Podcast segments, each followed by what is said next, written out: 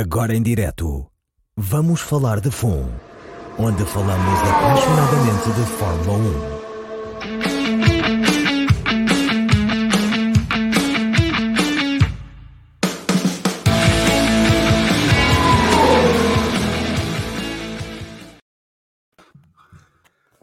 Olá, boa noite a todos. Eh, Eu sou o Pedro Filipe, bem-vindos a mais um Vamos Falar de Fumo.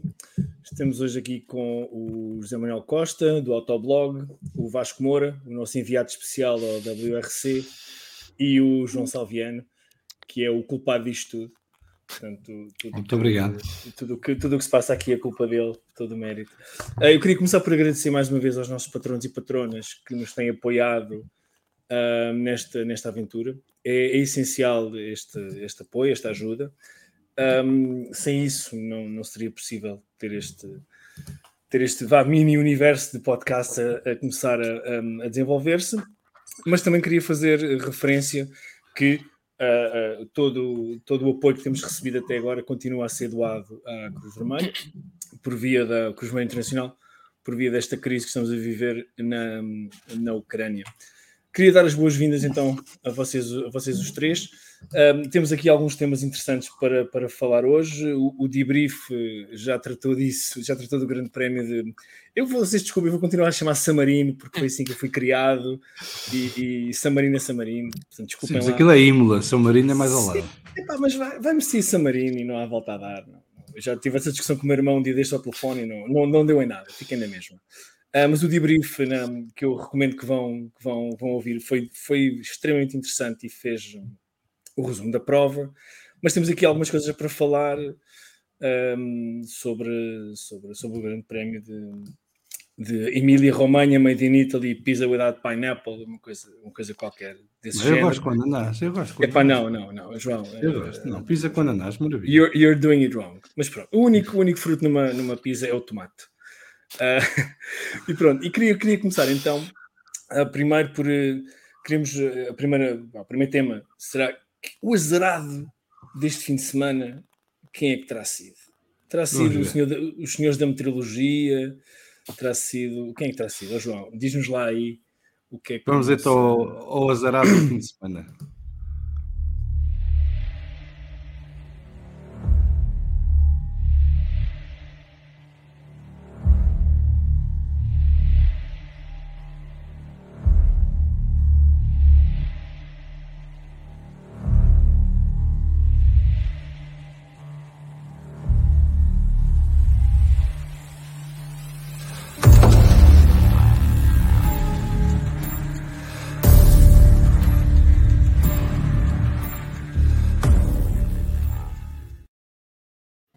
Muito bem, nós co- colocámos quatro hipóteses para, ser, para o prémio Willy e Coyote desta semana, para o piloto mais azarado no grande prémio da F, como é que era? Fórmula 1 Rolex eh, Made in Italy.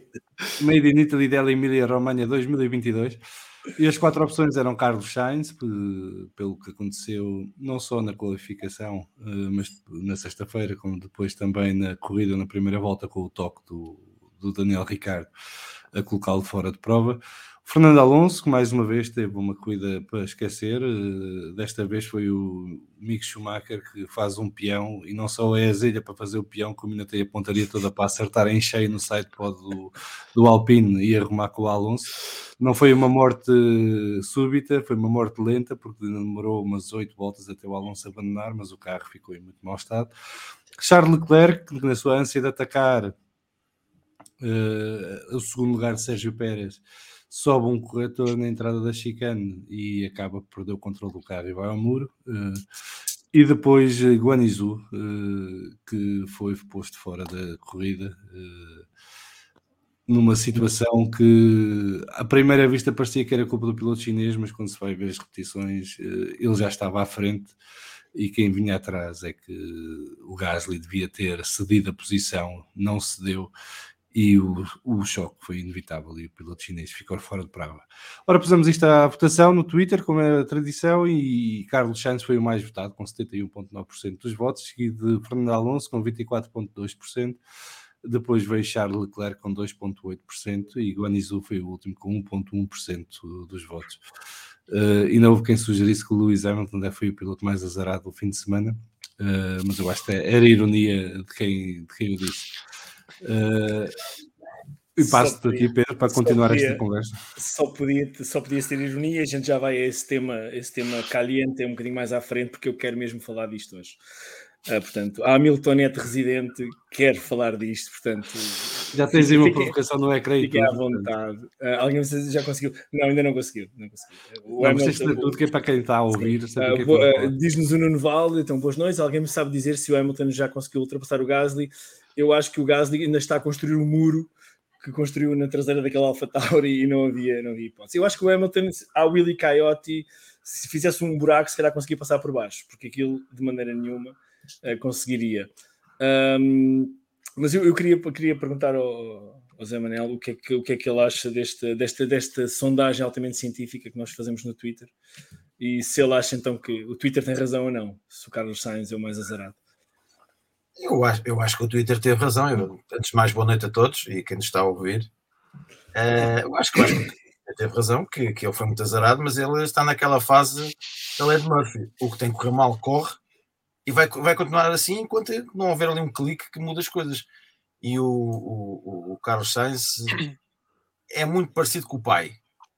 E eu, de certeza, eu gostaria de ter sido mosca para ver o debriefing de, de, desta corrida, porque devia ter sido uma coisa assim assustador porque se, fosse, se for como o pai era antigamente, aquilo foi, foi muito complicado. Agora, teve azar, mas os azares depois também às vezes constroem-se, porque com mais posições na grelha, estas coisas todas. E, e, e pronto, e, e, quando nós começamos, quando as coisas começam a correr mal, ou há uma coisa que muda, ou então eh, continua sempre, sempre a correr mal. E ali, pronto, foi, foi, foi realmente azar. Eh, foi também um bocadinho de falta de jeito do, do rapaz Ricardo, também está numa fase em que já vai tudo ou nada, já começa a ser, já começa a ver tudo turvo, já nem uns rumores que provavelmente é o último ano que ele está ali, já veio dizer, alguém dizer que é para ele sair dali, pronto, todas essas coisas. E isto naturalmente tem, tem os seus custos e, tem, e, e paga-se muitas vezes com, com pequenos, pequenos erros que depois vão acumulando e depois acabam por dar um azar grande e o que ele teve, assim, são duas corridas sem pontuar, por muito que, que, que a conversa diz, ah, não, não está em causa nada, não vai agora nada passar outro e o outro é que vai ser uhum. o primeiro. Não. Sim, a verdade é que as equipas têm, têm que pensar imediatamente. Não é estar a... Não, ainda vamos esperar mais um bocadinho. Não, a verdade é que ele tem uma diferença já muito grande. E ele uhum. vai ser preciso, não só na luta pelo título de construtores, mas também pelo título de, de, pilotos. E se ele começa com este tipo de coisas, vai começar a ser difícil. Claro. Mas, Zé Manel, quando, quando, se diz, desculpa interromper, quando se diz que ah, o campeonato tem uma maratona, não é um sprint, lá, lá, aquela conversa do costume, pá, começa a ser um bocadinho preocupante não haver um wingman para na Ferrari, ou seja, claro, e não estou a chamar ao Carlos Sainz um segundo piloto, estou a dizer segundo piloto em termos de classificação, mas isto começa a ser um bocadinho, um bocadinho preocupante. Pedro, é, é, é, isto é assim, eu, eu acho piada quando se diz, ah não, o campeonato é grande, ainda falta muito. É verdade, falta muito, mas quando tu tens 30, 40 pontos ou, ou 27 pontos de avanço, tu podes ir começando a girar aos poucos, e se tiveres um bom, um bom companheiro de equipa, uhum. e, e, não vamos, e não vamos nos iludir, o Lewis Hamilton tinha o melhor carro, tinha tudo, mas tinha um companheiro de equipa que era das melhores coisas que existem pode estar à vontade com tudo o que possa acontecer. Da muita falta faz este ano. Que pois para. É. E pronto, mas é dessas coisas que é assim. Por muito que se custe, e, e hoje eu, eu, costumo dizer, as corridas automóveis têm muito, têm muito de estratégia, mais do que as pessoas pensam. E a, a estratégia para ganhar um campeonato não é dar condições iguais aos dois pilotos. Porque se vais fazer isso, corres o risco dos dois se chatearem e aquilo andar sempre à, à trolha. E exemplos como o do Nick Rosberg, com o Lewis Hamilton, no ano em que o Nick Rosberg é campeão, não acontecem todos os dias. As equipas têm, têm que perceber que têm que fazer alguma coisa. E o que se passa com, com o Carlos Sainz é verdade que as começam, começam sempre como os dois, são dois iguais, são o que quiserem. Mas cedo ou tarde a coisa vai ter, vai ter que mudar, porque a Ferrari quer recuperar o título de construtores e, querer, e o Charles Leclerc quererá ser campeão. E com o avanço que já tem sobre o Sainz, o Sainz só não, não pode fazer mais nada agora do que se não está sossegadinho e fazer o Exatamente. trabalho dele e ver o que é que acontece. Para já teve a benesse de darem mais dois aninhos de contrato. Portanto, as nuvens saem de cima da cabeça dele. Pronto. Pressão. Pronto, agora tem que, tem que fazer o trabalho dele. É assim correu mal no início da época. Pronto, paciência, é assim mesmo. As coisas é vida. E, e, como ele, como o Sainz acabou na gravilha, eu queria saber o que é que o Vasco Moura pensa, porque ele gosta de rallies e percebe daquilo. Será que aquilo. O que é que ele vai... não aprendeu com o pai para ficar ali? Exatamente, exatamente. Oh, Vasco, diz-me o que é que ele fez mal. Opa, não sei. eh, Antes de mais, deixa-me só eh, dizer boa noite a toda a gente. É um prazer aqui estar outra vez com vocês, mas não sei. Mais uma vez, eh, está no sítio errado a hora errada, acaba na areia e não sei se ali a pressa de querer sair não volta a ficar enterrado, não é? Porque já não é a primeira vez que a gente o vê ir à areia e ele fica lá sempre, não é? Esse cara tem que ter umas lições com o pai como é que se conduz na areia. O pai dele tem, até tem bastante jeito para a coisa. Ok. Não- Diz, diz, não diz, tem- acaba, ne- Não tenho muito mais a acrescentar, assim, acho que vocês estão, tenho, concordo com vocês, começou mal, está-se a pôr a jeito, não digo que as coisas já estejam alinhadas para ele ser segundo, mas está-se a pôr a jeito para mais tarde ou mais cedo a coisa já estar definida, não é? Eu acho que não, possa não estar ainda verbalmente, mas mentalmente já toda a gente percebeu que ele vai ser o segundo piloto, ponto. Sim, Acho já há uma que- hierarquia, não é? Já há uma hierarquia definida. é. Exatamente, mesmo que não seja uma coisa verbal, mentalmente as coisas já estão assim, não é? E Ok. já não vale a pena. E pronto, o- pá. O que, é que, o, que, é- o que é que o João Salviano pensa disto? O- É mesmo o azarado do fim de semana, João, ou tens outra, tens outra visão do que, do que aconteceu? Uh, não, eu acho que tanto o Alonso como o Sainz são os azarados do fim de semana, uh, os dois espanhóis, uh, Uhum. no- sobretudo na corrida, não é? O que aconteceu na sexta-feira do Sainz é mais erro do piloto Sim. do que outra coisa. Teve azar, foi porque estava molhado e ele perde completamente o controle do carro e vai ao muro e, e parte, porque se fosse no- com pista seca, se calhar conseguia aguentar o carro sem bater. Um, Uh, mas uh, de facto os dois espanhóis andam com muito azar neste início de temporada uh, e nisso nossos hermanos estão a ser solidários um com o outro por, por razões diferentes, mas está a acontecer. Eu não acredito na conversa do segundo piloto para, o- Sainz, acho que é muito cedo. Acho que até à pausa do verão não há segundos pilotos para nenhuma equipa de to- da frente, porque até lá eles vão deixar os pilotos exprimir o que podem e sabem e ver quem é que lhes garante mais pontos a cada fim de semana e depois faz-se umas contas nessa altura e deci- decidir-se á. É normal que a expectativa seja que Max Verstappen seja o grande favorito da Red Bull e, e está a mostrar uma- um pico de forma excelente. Aliás, o Max ganhou as corridas a que acabou, não é? É aquela estatística gira, não é? Também desistiu em metade das corridas. Mas, Desculpa lá, eh, mas tens dúvidas que na Red Bull quem é que é o primeiro piloto e quem é o segundo piloto? Não, não, mas eu estou a dizer no sentido. Ah, só- dizer só no perguntar. sentido- Não, não, mas estou a dizer no sentido que podíamos estar a ter uma situação em que o Pérez, por exemplo, está a fazer uma boa época, está em boa forma. Uh, podíamos estar numa situação em que o Pérez, se não tem desistido uh, no Bahrein, está à frente do campeonato do, com- do- com- em relação ao Max e isso ir-se consolidando ao longo do tempo até à pausa de verão. E, e aí acho que a Red Bull não iria dar ordens de equipa para o Pérez de repente passar a ser o segundo piloto. E se calhar teríamos uma situação diferente na Red Bull. Uh, normalmente será o Max, e o Max está a provar que vai ser, é? está em um pico de forma espetacular. Aliás, os resultados do Max Verstappen nas corridas que acaba dá ano e meio para cá. Estrondoso. Quer dizer, o único resultado que é fora do pódio acho que foi na Hungria o ano passado e porque ficou com o carro desfeito na primeira curva, na, na carambola do, do Bottas. Eh, portanto, está numa forma impressionante eh, e, portanto, aí não há grandes dúvidas. Na Ferrari, epá, eh, o ano passado o Sainz acabou à frente do Leclerc e e era o primeiro ano dele na Ferrari. Portanto, vamos ver, ele está a ter um arranque mau. Mas isto também é para aqueles que vendiam que já estava tudo feito para a Ferrari, que já não havia nada a dar. É verdade, é verdade. Agora já está outra vez equilibrada a coisa em termos de equipas, é? estão a 12 pontos a separar as duas equipas. Uh, se o Leclerc tem um azar, não, não acaba Miami, por exemplo, tanto o Sainz como o Max recuperam muitos pontos, normalmente acabando eles. E isto pode virar muito rapidamente, e portanto, vamos ver, dar tempo ao tempo. Eu, eu normalmente espero até ali à perto da pausa de verão para vermos onde é que estamos nisto. Agora, eu acho que a Ferrari, se tiver que escolher entre os dois, se, se vir numa situação em que tem que escolher, não terá hesitação nenhuma em escolher o Leclerc. O Sim, Leclerc é produto É um da Academia Ferrari, é o sonho deles é que o Leclerc seja campeão pela Ferrari e, portanto, o, o Sainz tem que combater isso com resultados. Neste momento não está a ter, Ah. eh, terá que contrariar essa tendência nas próximas corridas. Eh, mas aquilo que aconteceu entre o Ricardo e o Sainz é um incidente de corrida. Um incidente de corrida, claramente. Não- não- claramente. não há assim nada a acrescentar em relação ao incidente em si. Ele teve azar, foi que ele entrou traseira na, na gravilha e o carro Sim, parou. e, claro, ficou logo lá. Eu acho que ele não Porque teve se ele hipótese. tinha conseguido aguentar o carro a deslizar, mesmo que fosse Mais para trás. para trás, ele se calhar Exato. conseguia sair. Mas no sítio em que foi e ficou preso, já não, não havia Foi o que o Dani Ricardo fez, foi a sorte que ele teve, foi essa, foi ter Mas ido o ali Dani entra, zona. entra de frente Sim, é? e depois de deixa o frente. carro rolar Sim, até chegar aquele muito- bocadinho de asfalto para, para ganhar tração em si. Ele está habituado à quinta dele na Austrália, que é só terra batida, está habituado àquilo. Queria, entretanto, dar as bo- a boa noite ao Pedro Dias, que se junta a nós agora. Pedro, boa noite. Boa noite a todos. Estamos aqui mesmo, estamos a, a- estamos a falar do azarado do fim de semana e queria já agora, já que entraste, queria saber também a tua opinião. A nossa sondagem científica do Twitter, eh, patrocinada pela Mark Test, não, não, não é patrocinada pela Mark Test, eh, diz-nos que o Carlos Sainz, pai, com 70 e tal por cento, é o azarado do, do fim de semana e depois é o Fernando Alonso com 20 e poucos por cento. Eu peço desculpa, não me recordo das percentagens. E queria saber, Pedro Dias, o que é que, se concordas com isto, se tens outro azarado, o que é que, o que, é que te parece? Concordo, eu acho que, se bem me lembro, votei também e, e votei Sainz.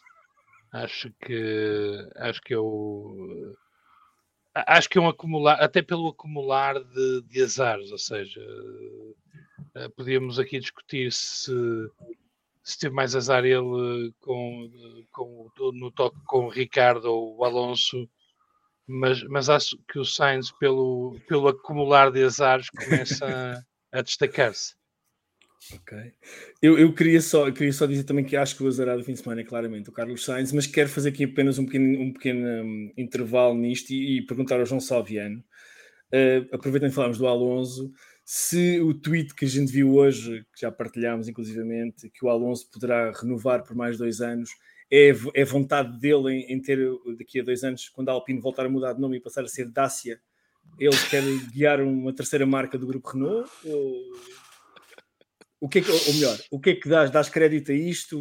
Parece-te que será... Dou pela fonte, que é o Joe. Soward, que Uhum. normalmente não costuma inventar, eh, ele põe o que houve. Eh, Houve um sinal aqui há uma, uma semana ou duas atrás de que isto poderia estar muito bem encaminhado quando o Alonso assina um contrato pessoal com a Castrol e anuncia nas redes sociais que Uhum. vai começar a colaborar com a Castrol, não só na parte promocional publicitária, mas também na parte desportiva.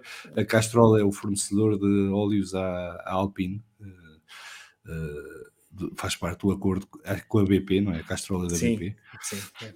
Eh, e, e, e, portanto o Alonso fez uma série de declarações durante o fim de semana do Grande Prémio das muitas coisas made in Italy eh, e que foi dando a entender que a vontade dele é ficar. Ele disse uma frase que é curiosa porque é exatamente aquilo que eu digo eh, sobre qualquer piloto na Fórmula 1 que é não é a idade que conta, é enquanto eu sentir que sou capaz de ser mais rápido que o, que o carro ao lado na garagem, devo cá continuar.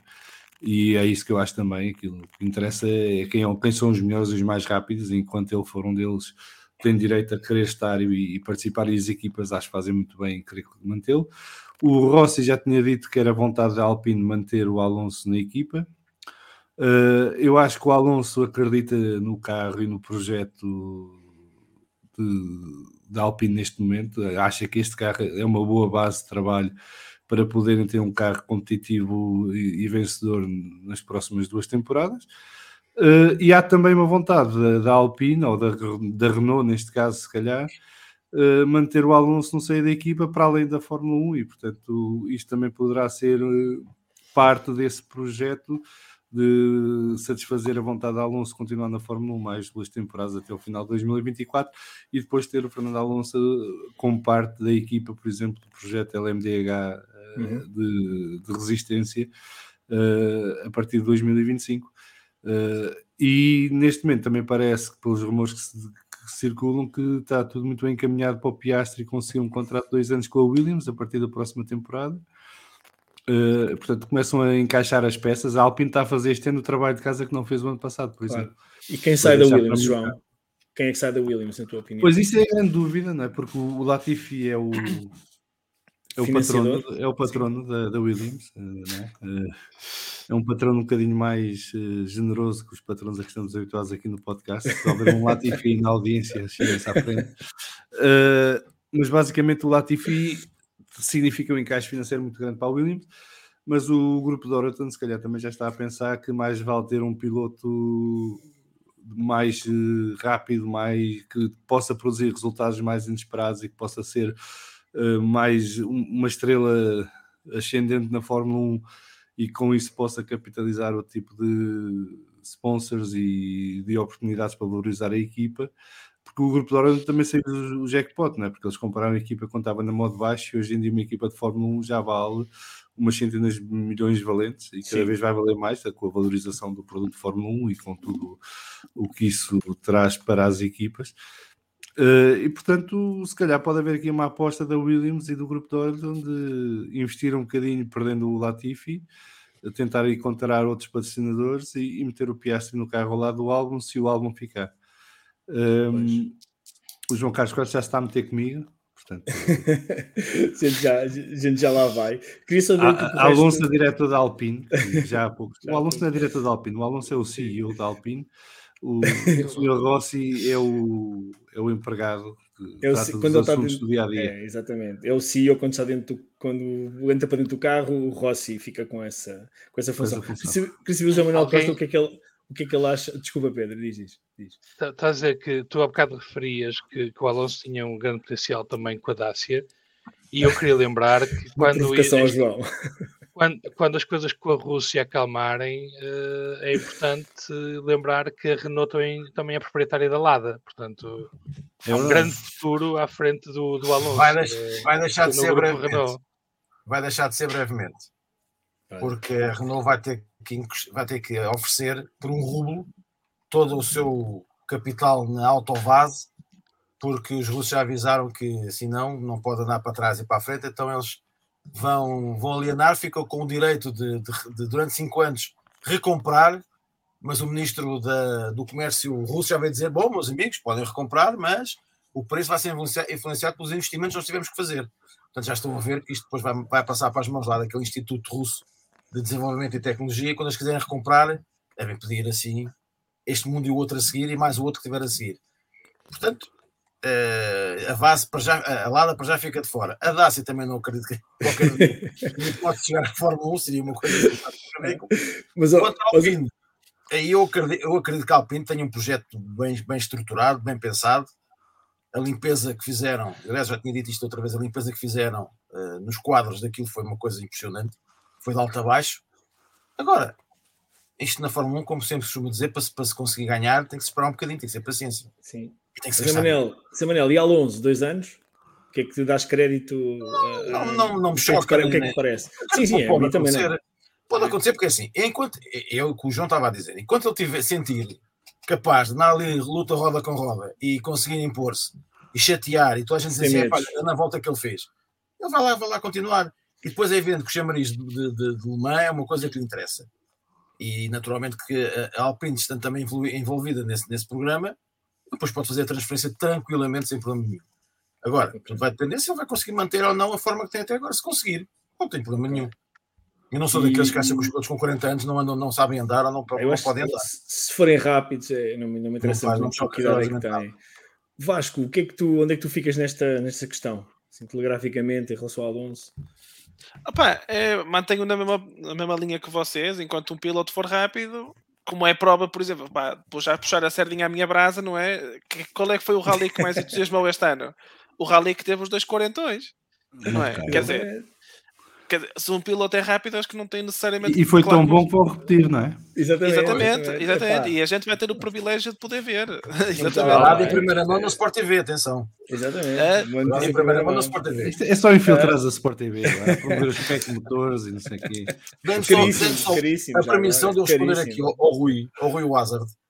já lá íamos, mas já lá íamos. Já, lá, então, então, já lá vamos. Então, então vai, continua continuando o raciocínio, é assim, sou da opinião, é? que também tem que se dar opinião aos jovens, mas uh, não tens que estar a expulsar os velhos, não é? O Alonso está lá muito bem onde está e acho que concordo, acho que foi o Salviano que disse que estão a fazer o trabalho de casa agora, ou seja, tem que o colocar, se não está na Alpine, opá, coloca no outro sítio. É. E se isso significar que o Latifi sai da Fórmula 1, opá, ainda é um bónus maior, acho que a gente ficava todo contente.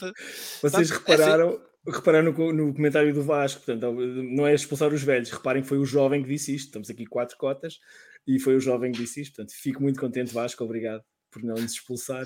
Pedro, Pedro Dias, antes de irmos depois agora ao fórum ver, ver as mensagens que lá há, Pedro Alonso, dois anos na, na Alpine, sim e não, gostas da ideia? Gosto, gosto, de, gosto, sobretudo, lá está, se, se os pilotos ainda são competitivos. Um, portanto, e Alonso acho que é, Alonso ainda mostra essa, essa garra, ainda mostra as qualidades de, de piloto. Ah, e dá muito. Eu gosto de ver os, bons, os novos talentos, mas gosto também de ver os novos talentos em, à disputa com, com Os velhos.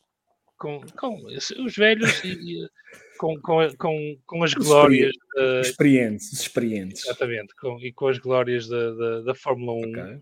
Uh, que dá, sempre, dá sempre muito gozo. Gostava muito que tivéssemos junto com, com um, um Lando Norris e um Verstappen. Uh, um, uh, um Alonso, um Hamilton, um Vettel, tornaria as coisas ainda mais interessantes. Ótimo. Por falar em coisas interessantes, eu creio que o nosso fórum TSF está cheio de coisas interessantes para ler, João. É? Tá, temos aqui muitas mensagens. Então, vamos, isso. Começar, vamos começar pelo início, que dá sempre jeito. Aqui um abraço para o Marcelo Magano, que nos cumprimenta, o outro para o Fábio Ribeiro. O Nuno Val já, já tínhamos lido porque foi a provocar o Pedro logo ao início, mas posso repetir que é boa noite. Alguém me sabe dizer se o Hamilton já conseguiu ultrapassar o Gasly. O André Malta também um abraço para ele, boa noite, já começou a missa. O F Martins, um abraço também. Uh, o Nuno Val a dizer que os azarados são os pilotos espanhóis que têm que ir à bruxa. O Carlos Nobre aqui a dizer boa noite, porque a Mercedes não tenta o carro que levou para os primeiros testes. Já lá vamos falar mais à frente da Mercedes e, portanto, guardamos uh, esta pergunta para, para essa altura. Um abraço aqui para o SDM, que, diz que o Sainz na sexta e o Leclerc no domingo não tiveram azar, foi erro. Uh, o F. Martins aqui a dizer que quem quiser arrumar com a Alpine é fácil, basta dar um toque nos sidepods e puff, faz choque a pique de, carbo de carbono. Uh, e é um choque a pique um bocado violento, porque aquilo explode mesmo.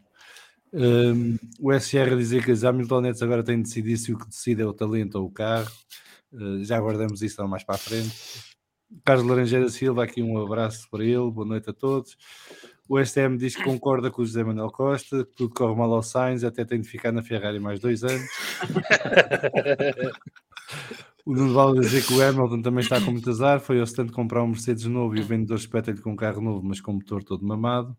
Isto é um, é um facto importante, parece que se confirma que o motor Mercedes neste momento é o quarto motor da Fórmula 1. Passou de primeiro para quarto.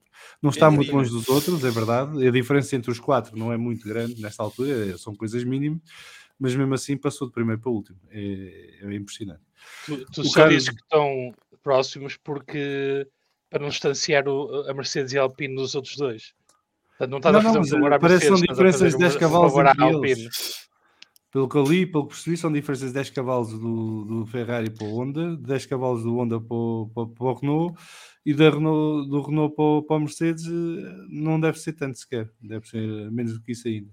Portanto, são margens mínimas e, numa fase em que eles ainda podem eh, conseguir eh, encurtar essas diferenças, porque ainda podem mexer na parte elétrica, não sei o quê, até setembro, salvo erro. Uh, o Miguel, uh, desculpa, o Carlos não estava a dizer que o Leclerc devia começar a gerir a vantagem e não atacar à maluca. Uh, um abraço para o Miguel Maia, boa noite desde Vila de Conde, diz ele. O SM diz que não, não digo gerir, mas perceber que um terceiro vale mais que um seis, portanto estava a responder ao Carlos Nobre o Vitor Dias vai, disse que com o passar do campeonato o Sainz vai buscar o Leclerc, o Sainz depois de passar a má fase vai voltar ao seu ritmo normal e o, e o Leclerc vai cometer os erros que já nos habituou sob pressão. Vamos ver se é assim.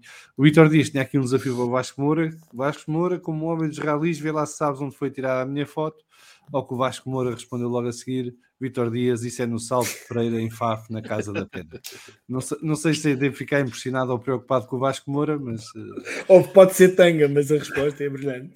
Não, não, aquilo é mesmo a Casa da Pedra. Estou a falar sério. Aquilo sim, sim, até há uns anos atrás. Aquilo, é aquilo até há uns anos atrás. Era...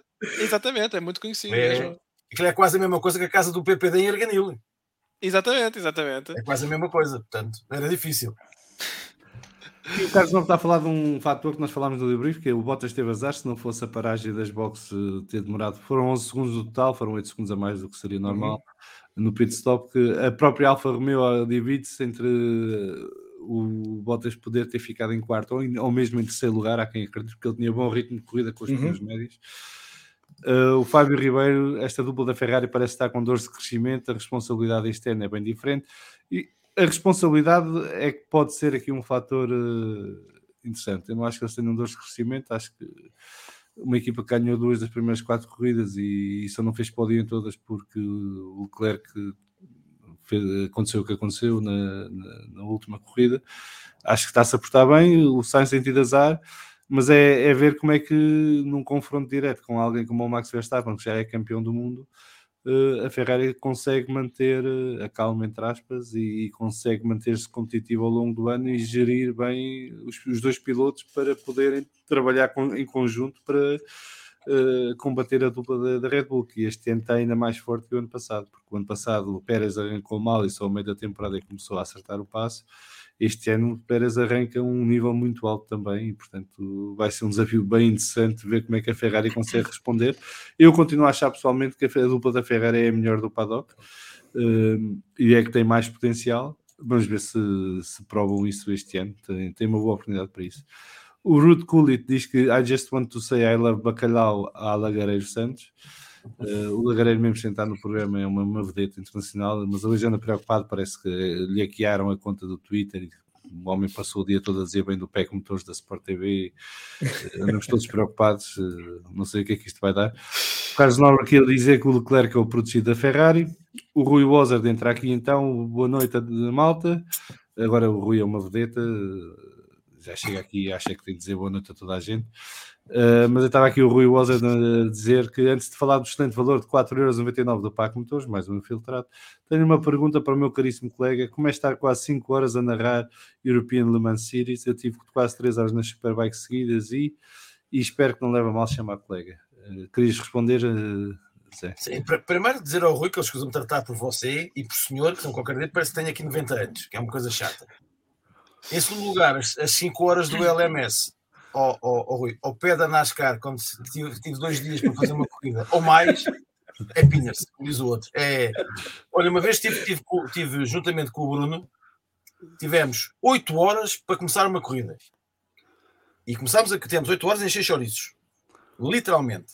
Porque foi logo no princípio, não havia programas para pôr no meio, não havia nada para pôr. Temos 8 horas a encher chouriços. E quando começou a corrida, passado 10 minutos começou a chover e a corrida foi adiada para o dia seguinte. A partir daqui é tudo pina. Isso é 3 horas, 4 horas, é pá. Manuela. Isabela Costa, após 8 horas já não estás a encher chouriços, já estás a fazer presuntos. Já não sei o que é que estava a fazer, já nem sei o que é que estava a fazer. Digo que eu e o Bruno olhamos um para o outro e assim: o que é que nós vamos buscar mais? A minha sorte é que o Bruno é enciclopédico e lembrou-se das cuecas do, do homem, do, do, do, do, primeiro homem a ganhar a NASCAR, do segundo. Lembrava-se da cor das cuecas e isso tudo. Porque não tínhamos estado ali 8 horas a encher isso pura e simplesmente. Foi uma daquelas coisas que. Mas pronto, nos aconteceu várias vezes. E Daytona tem aquela particularidade, volta e meia, vamos com um bocadinho de dela que até fervia. Mas pronto, portanto, ao, ao Rui, não, não te preocupes. Hás, hás de, com o tempo, hás de levar com mais coisas dessas. Então, se a Sport TV teve que começar a ter resistência, as corridas de resistência, nas motos, a gente depois, a gente depois conversa. Eu acho que vocês esquecem da malta que está em casa, que também está a levar com as 8 horas na mesma, e depois tem então, mulheres a chatear o juízo e a perguntar o que é que andamos a fazer, só vemos corridas, só vemos corridas. Disso vocês não se lembram, ainda nos cobram 4,99€ por mês. Inaceitável, inaceitável. É, é, é uma malandrice. É Vamos aqui continuar rapidamente no fórum DCF só para ver se despecham mais umas mensagens. O Nuno Vala a dizer a Mercedes este ano já está totalmente arrumada ou ainda poderá renascer das cinzas? Respostas rápidas, sim e não. Já falamos mais à frente, temos Sim. uma secção só para. Sim, para claro, claro. claro. Um, e então vou só aqui filtrar alguma coisa à medida que o Martins, F. Martins estava a perguntar, então o terceiro piloto Alpine faz o quê? O Miúdo merece um volante F1, é a tal história, parece que estão a tentar encaixá-lo na Williams. Uh, e acho que podemos continuar, porque depois há mais, há mais comentários que entretanto chegaram, portanto paramos aqui e já voltamos. Sim, nós, nós temos aqui o tema, o tema seguinte que nós tínhamos preparado era fazer a pergunta de, habitual, já, o debrief já tratou de grande parte do, dos acontecimentos do Grande Prémio de San Marino, na minha... Pá, eu vou ser chato, como para alguns Alpine vai ser sempre Renault, para mim aquele Grande Prémio vai ser sempre de San Marino, o Zé Manuel Costa se calhar até me compreende isso que até, até me dá alguma, um, algum apoio. Quero saber qual é, na vossa opinião, começando se calhar pelo Vasco agora, quais foram os vossos destaques? O que é que, o que, é que vocês destacaram? Uh, não, não, precisamos estar aqui com uma, uma grande descrição do fim de semana, mas o que é que destacaram deste grande prémio? Vasco. Positivo e negativo? Sim, de uma forma sim, pode ser dessa forma. Uh, sendo muito honesto, não apreciei a sprint. Acho que não trouxe nada de especial, mas isso pronto, é uma implicação pessoal. Um, pá, positivamente, acho que o, Tsunoda chamou, eu gostei de ver o rapaz a ser mais competitivo que o Gasly. Também gostei de ver os dois uh, Aston Martin nos pontos. Felizmente toda a gente já pontuou este ano. Fico também contente de ver que toda a gente já chega, porque é sempre triste chegar ao fim e ver alguém com zero pontos, não é? E, e pronto, por fim, para passar a vez ao outro, opa, também gostei de ver o Albon. O rapaz Sim. Eu vou ser sincero, eu fiquei muito triste quando ele saiu da Red Bull. Foi o rapaz que me deu pena ter saído. Fiquei muito contente quando voltou e fico mesmo muito feliz sempre que o vejo a, mostrar o seu talento, não é? Portanto, é esperar que continue assim e, e a dar sempre a dar cabazadas no Latifi. ok, e, e, o Zé Manel, o que, é que, o que é que te apraz de destacar? Olha, eu sinceramente não, não, não gostei muito do fim de semana. Uh, eu acho que as, as questões, as questões do, do, da corrida sprint, acho, acho que aquilo tem alguma piada, deviam fazer algumas coisas diferentes. Proibir o DRS e obrigá-los a ter pneus, a, a, pneus que se estragassem rapidamente. Depois ver o que é que a coisa dava. Porque okay. assim a coisa foi, foi muito simples. Foi o, o rapaz Verstappen esteve à espera, esperou, esperou, esperou. Quando o, o, o rapaz da Ferrari começou a ter problemas com os pneus, abriu o DRS, foi-se embora e adeus e até logo. Isso é a minha opinião, mas eh, lá está, eu não percebo nada disto e, portanto, é o valor que Quanto à corrida em si,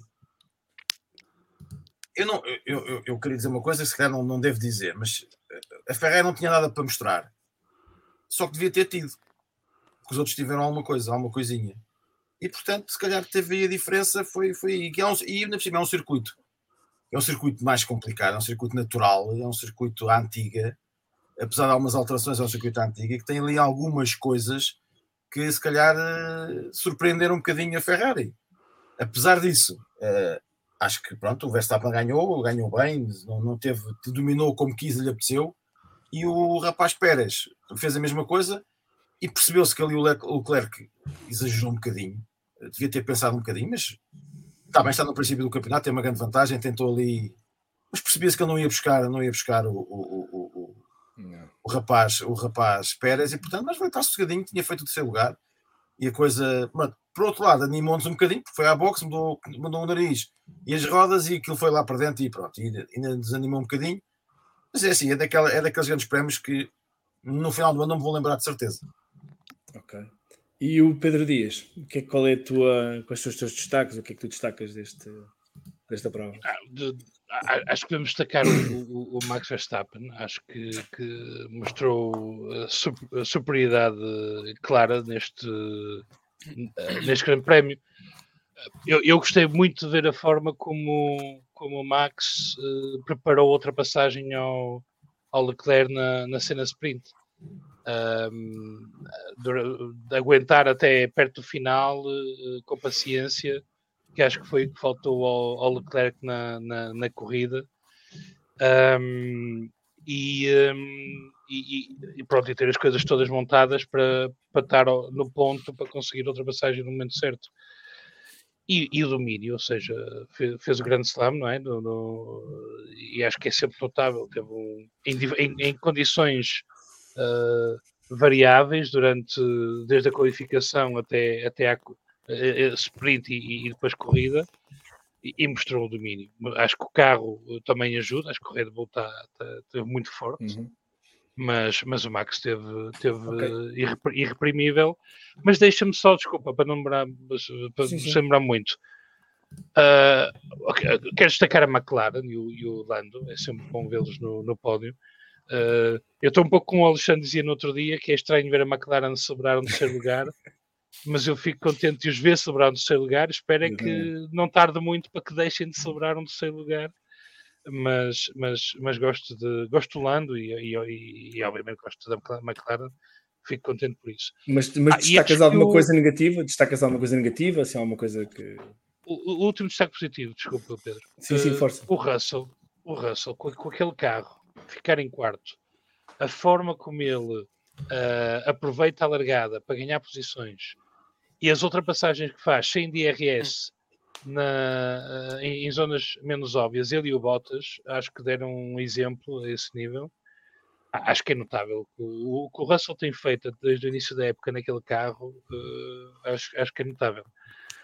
Um, em, em, termos, em termos negativos, um, não, não, não quero pôr. Uh, podemos falar, acho, que vamos falar mais à frente da Mercedes e podemos vamos, falar vamos, do Hamilton, vamos. não é? Vamos. Sim, acho sim, que acho que temos que falar de, do, do Hamilton, eh, então falaremos mais à frente. Um, mas, mas não, não do piloto, mas das circunstâncias. Acho, É tenho muita pena do que está a acontecer ao Carlos Sainz, portanto, acho que acho que teve o, o, o, pior início da época que podia esperar e que, e que compromete seriamente as suas opções para, para lutar de igual para igual com, okay. com o Leclerc. Eu, eu, não preciso fazer os meus destaques porque o Pedro Dias uh, leu as minhas notas e eu ia destacar o Max também, para não, depois não me chamarem a Miltonete de armário. Uh, eu ia destacar o Max também. Por isso, rapidamente, João Salviano, o quais são os teus destaques? O que é que tu, o que é que tu nos dizes? Olha, em primeiro lugar, dizer que começo a gostar mais da sprint e acho que é um conceito de giro que deve ser explorado e mantido. Uh, já se falou esta semana que há um acordo da parte das equipas para que haja seis sprints no Sim, próximo aumentar. temporada, mas há um braço de ferro com a FIA nisso, porque o Sr. Suleiman não quer, uh, quer que a FIA seja compensada por isso. Um, mas eu acho que aqui a birra não tem nada a ver com a compensação, tem a ver com o facto de não querer. Um, mas eu, eu, acho que o formato tem potencial, poderá, tem, tem que ser ainda mexido. Eu acho que ainda não está bem como está. Eu não acho que faça muito sentido fazer, formar a grelha de partida para domingo. Uh, acho que isso é, é um imbróglio que tem que ser resolvido. Uhum. Uh, porque basicamente uh, o que se viu foi o resultado da sprint a anular os efeitos da vez sprint. e portanto, faça-se a qualificação na sexta e que essa qualificação vá, seja válida tanto para sábado como para domingo, tanto para a sprint como para a corrida normal.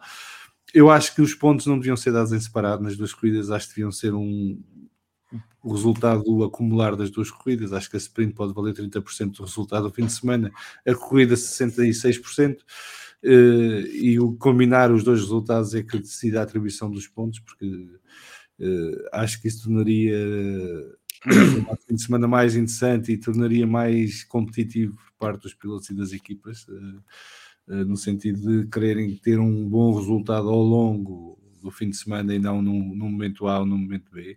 Obviamente que eles querem os dois ter o melhor resultado, ter o melhor resultado possível na sprint e na corrida, mas já sabe que há equipas que acabam por optar por uma ou por outra porque, por causa das circunstâncias, e acho que podia ser algo a introduzir para o futuro. Depois dizer que gostei muito de ver uh, quase dois terços da corrida sem DRS. Uh,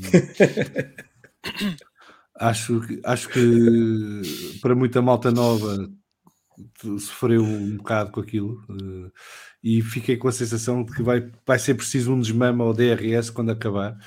Uh, porque vai haver malta que vai ficar na ressaca do DRS porque acha que só com DRS é que há ultrapassagens na Fórmula 1 tivemos alguns exemplos, uh, já sei como vão dizer, ah, porque a pista estava molhada, ou estava úmida, ou estava meio seca e meio molhada, mas oh, pá, dei uma corrida em seco sem DRS para vermos, tiramos as temas, porque andamos há mais de 10 anos à espera disso, e não há, é só quando chove, uh, e portanto, dizer-me com toda a certeza do mundo, ah, se, sem DRS não há ultrapassagem, não sabemos. Ok, porque acabaram. Eu, eu, tenho, eu sou contra o DRS por princípio que é artificial, e depois, ainda mais lixado, sou contra o DRS porque aquilo foi introduzido a seguir à Abu Dhabi 2010. Okay? Se tivesse introduzido uma, uma corrida antes, o Alonso tinha três campeonatos pelo menos. Quem não sabe, um, Vitaly Petrov, Google it. Exatamente. uh, epá, eu, eu, por exemplo, na corrida sprint, eu acho, eu, mas eu, eu acho que isto agora falando mais a sério, eu, eu acho que eles têm que ponderar muito bem como é que introduz o DRS no circuito. Isto não é chegar ali, olha uma reta, tumba.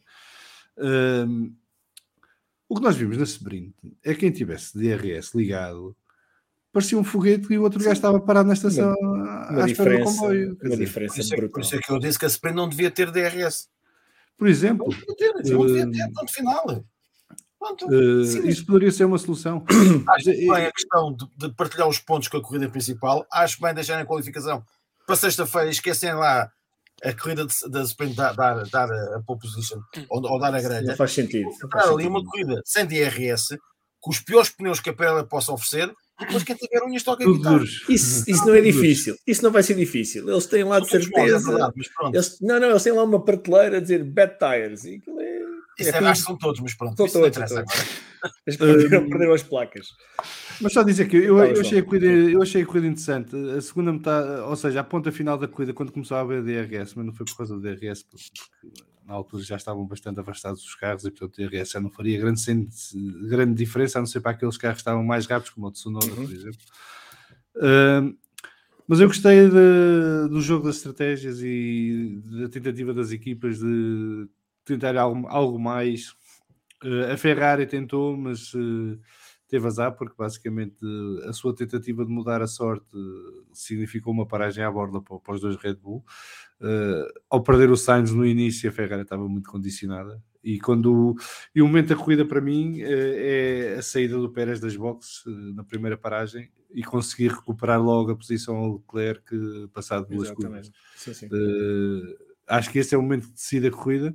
Uh, não que o Max uh, não tivesse ritmo para se defender a seguir, mas seria certamente muito mais complicado e com muito mais pressão do que aquela que teve, porque o Pérez, ao recuperar a posição, basicamente fechou a porta ao Leclerc e o Leclerc foi obrigado então a fazer aquela segunda paragem e isso abriu a porta a que a Red Bull respondesse imediatamente uh, e conseguisse também colocar os seus dois carros na, na mesma estratégia, o que depois levou a, e precipitou o erro do erro. Leclerc uh, na chicana quando estava o ataque. Uh, eu já disse no debrief e volto a dizer aqui que eu acho que não há erro nenhum do Leclerc de atacar a segunda posição. Ele achava que era mais rápido que o Pérez, sentia que podia que conseguiria bater Pérez e com o DRS aberto naquela ponta final uh, poderia bem dar, uh, mas pronto, aquilo Eu- acontece. Eu concordo contigo. Mas negativamente, tens alguma coisa à parte do DRS? Epá, não, é, é, assim, ok. eu, eu, eu- eu este- eu gosto muito deste circuito Uh, e gosto por, por ser como é. Tudo que a maior parte das pessoas aponta ao ao circuito, eu acho que é uma das coisas boas do circuito.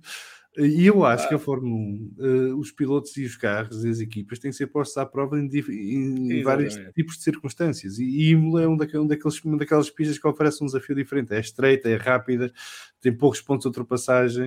uh, portanto, há que trabalhar. Trabalhos há, que, há, que, há que trabalhar para conseguir resultados. Os erros que pagam-se isso- caros e os erros pagam-se caros. Pá, e depois há outra coisa, para a malta que anda muito habituada a DRS, vejam como é que vários pilotos tiveram que preparar as ultrapassagens, voltas atrás do outro, a estudar onde é que podia ser, como é que podia ser, onde é que poderiam forçar, onde é que poderiam provocar o erro do adversário. Isso faz parte, isso, isso é a arte de ultrapassar, e depois do outro lado está a arte de defender. Defender. É algo que o DRS aniquila completamente. E, Sim. portanto, eu gostei, eu gostei do, do Grande Prémio em geral. Para quem, para quem só, só não gostei, só não gostei, pronto, o negativo foi o Mick Schumacher. Mais do que o Ricardo. és contra, Mick és contra o amigo Schumacher. Contra. Pá, Ah, fazer piões naquele sítio àquela hora. Sim, não dá. se faz, não se faz. Não se faz. É, é- é ina- inaceitável.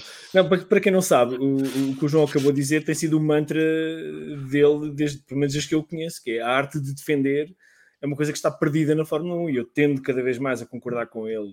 Ah, não, não necessariamente. ah, ah, não necessariamente pelo DRS existir ou não, mas, mas sim, a arte de defender na Fórmula 1 ah, é logo uma bandeira azul, é uma bandeira preta e branca, é um DRS e pronto, e lá vamos nós, lá vamos nós criar algo mais de artificialidade na Fórmula 1. Em relação, deixem-me só dizer duas coisas, em relação à cena sprint, epá, eu não quero ver mais complicações com pontos, pessoalmente, mais uma, mais uma, uma camada de, de incerteza, mais uma camada de indecisão, Eh, lá temos nós que andar a fazer, a fazer contas, epá, e contas é com os engenheiros, o, Alexandre Carneiro não está aqui hoje, está no chat, portanto contas é com ele, que ele é que é o, é o geek dos números. Só a segunda coisa que eu queria dizer em relação ao Max é claramente, claramente o destaque desta corrida. Não pôs uma roda que fosse, É uma roda que fosse em ramo verde, não pôs numa linha branca, não tem um peão, não tem um deslize, não foi uma travagem. Pá, quem me conhece sabe que isto até me está a gostar de dizer, mas é verdade. Portanto, a, a seu. a- Mas estás a ver? seu- É daquelas coisas que é, é tão bom, tão bom, tão bom que até passa despercebido. Não, exatamente, repare, eles Porque fizeram uma corrida. Nunca demos por ele. estava Como, Os É Red Bull isso. fizeram uma corrida Como- à o Mercedes. Hamilton, como o Exatamente. Hamilton muitas vezes e não era reconhecido. Exatamente, à lá é isso. Mercedes. Sim, mas, É, pá, não era reconhecido porque tinha um carro que era um segundo mais rápido que os outros. Este não. ó- ó João, está bem, mas Ah, não está. é? Vamos não lá. é? Mais rápido que os Ferrari, não. com os não- outros todos, mas a Mercedes também não era um segundo O mais segundo rápido mais que rápido que o. Ferrari. Pronto, Não, já, primeiro, vamos, Só não foi o ano Vamos- passado. João, já peraí, lancei Estamos, aqui estamos a dispersar. Estamos a dispersar. gasolina. Ah, Não, não, mas, eu só queria dizer mas-. Diz isto, Pedro. Só, só- só para clarificar isto, um segundo mais rápido que o resto do, do, do- do- do pelotão, a Mercedes era como era a Red Bull. Aliás, a Red Bull, a época passada, mais de metade da época, teve o melhor carro. Portanto, não, Sim, não mas não era um segundo, isso. não era um segundo, Pedro. Não era um segundo Os mais dois, os dois em relação ao resto, sim. Eh, eh, praticamente. Sim, sim, sim, sim. Agora não, agora não Eh, se terá tanto porque está tudo mais compacto, mas não anda longe disso. Mas o que eu queria- mas eu queria disso. só rela- mais de meio segundo. realçar em relação ao Max é que nós podemos não gostar de um piloto, que é o caso, mas não gosto do Max, pronto, faz-me ali algo. Mas o tipo é genial e quem não gosta disto, pá, não gosta de Fórmula 1. Portanto, eu queria terminar por aqui os destaques e queria me ir Não, ao chat só acrescentar aqui isto, Ah, João Carlos desculpa, Coisa desculpa. trazer Sim. uma coisa que é, que é importante e é do chat também, e começamos por aqui. Quer dizer que o álbum tem uma ideia diferente nessa arte, de- na arte de defender ao volante de carro sem DRS. É que, é que é impressionante porque o Gasly conseguiu se defender do Hamilton porque tinha DRS do álbum, mas o álbum não tinha DRS de ninguém e defendia-se do Gasly. E, e mais uma vez o, o álbum a fazer uma grande corrida, mais cá para trás desta vez, não foi aos pontos. Uh, mas recuperou várias posições e de facto aguentou o Gasly já não sei quantas voltas, mas foram algumas Mas vezes. ele, mas ele também não tinha metade da tinta no carro, não era? É verdade. Aquilo a Williams, quando chegar a- ao O Grande Prémio de Inglaterra, vai sem, sem Eu, tinta eu, já. eu pareceu-me ter lido Oh. alguns numa, numa entrevista dele, desculpa, em relação ao álbum, é que já na corrida passada eles fizeram isto. A Williams optou por uma estratégia diferente, portanto, afinação diferente. Eles sabiam que se fizessem o mesmo que os outros, a coisa, como na corrida anterior, iria, iria, não, não iria acabar muito bem. Eles desta vez arriscaram, e eu creio que a afinação do carro dele realmente não permitia que o Gasly chegasse, saísse de Rivasa colado naquele segundo que é preciso para o DRS, e, pá, e, e vá, ali não ultrapassavas no outro lado. Não, ali tinha que estar a meio segundo o carro. meio segundo, exatamente. Portanto, ele dificilmente, ah, dificilmente o Gasly passaria, porque era rapidíssimo, o Albon era rapidíssimo em reta, não, não daria qualquer hipótese.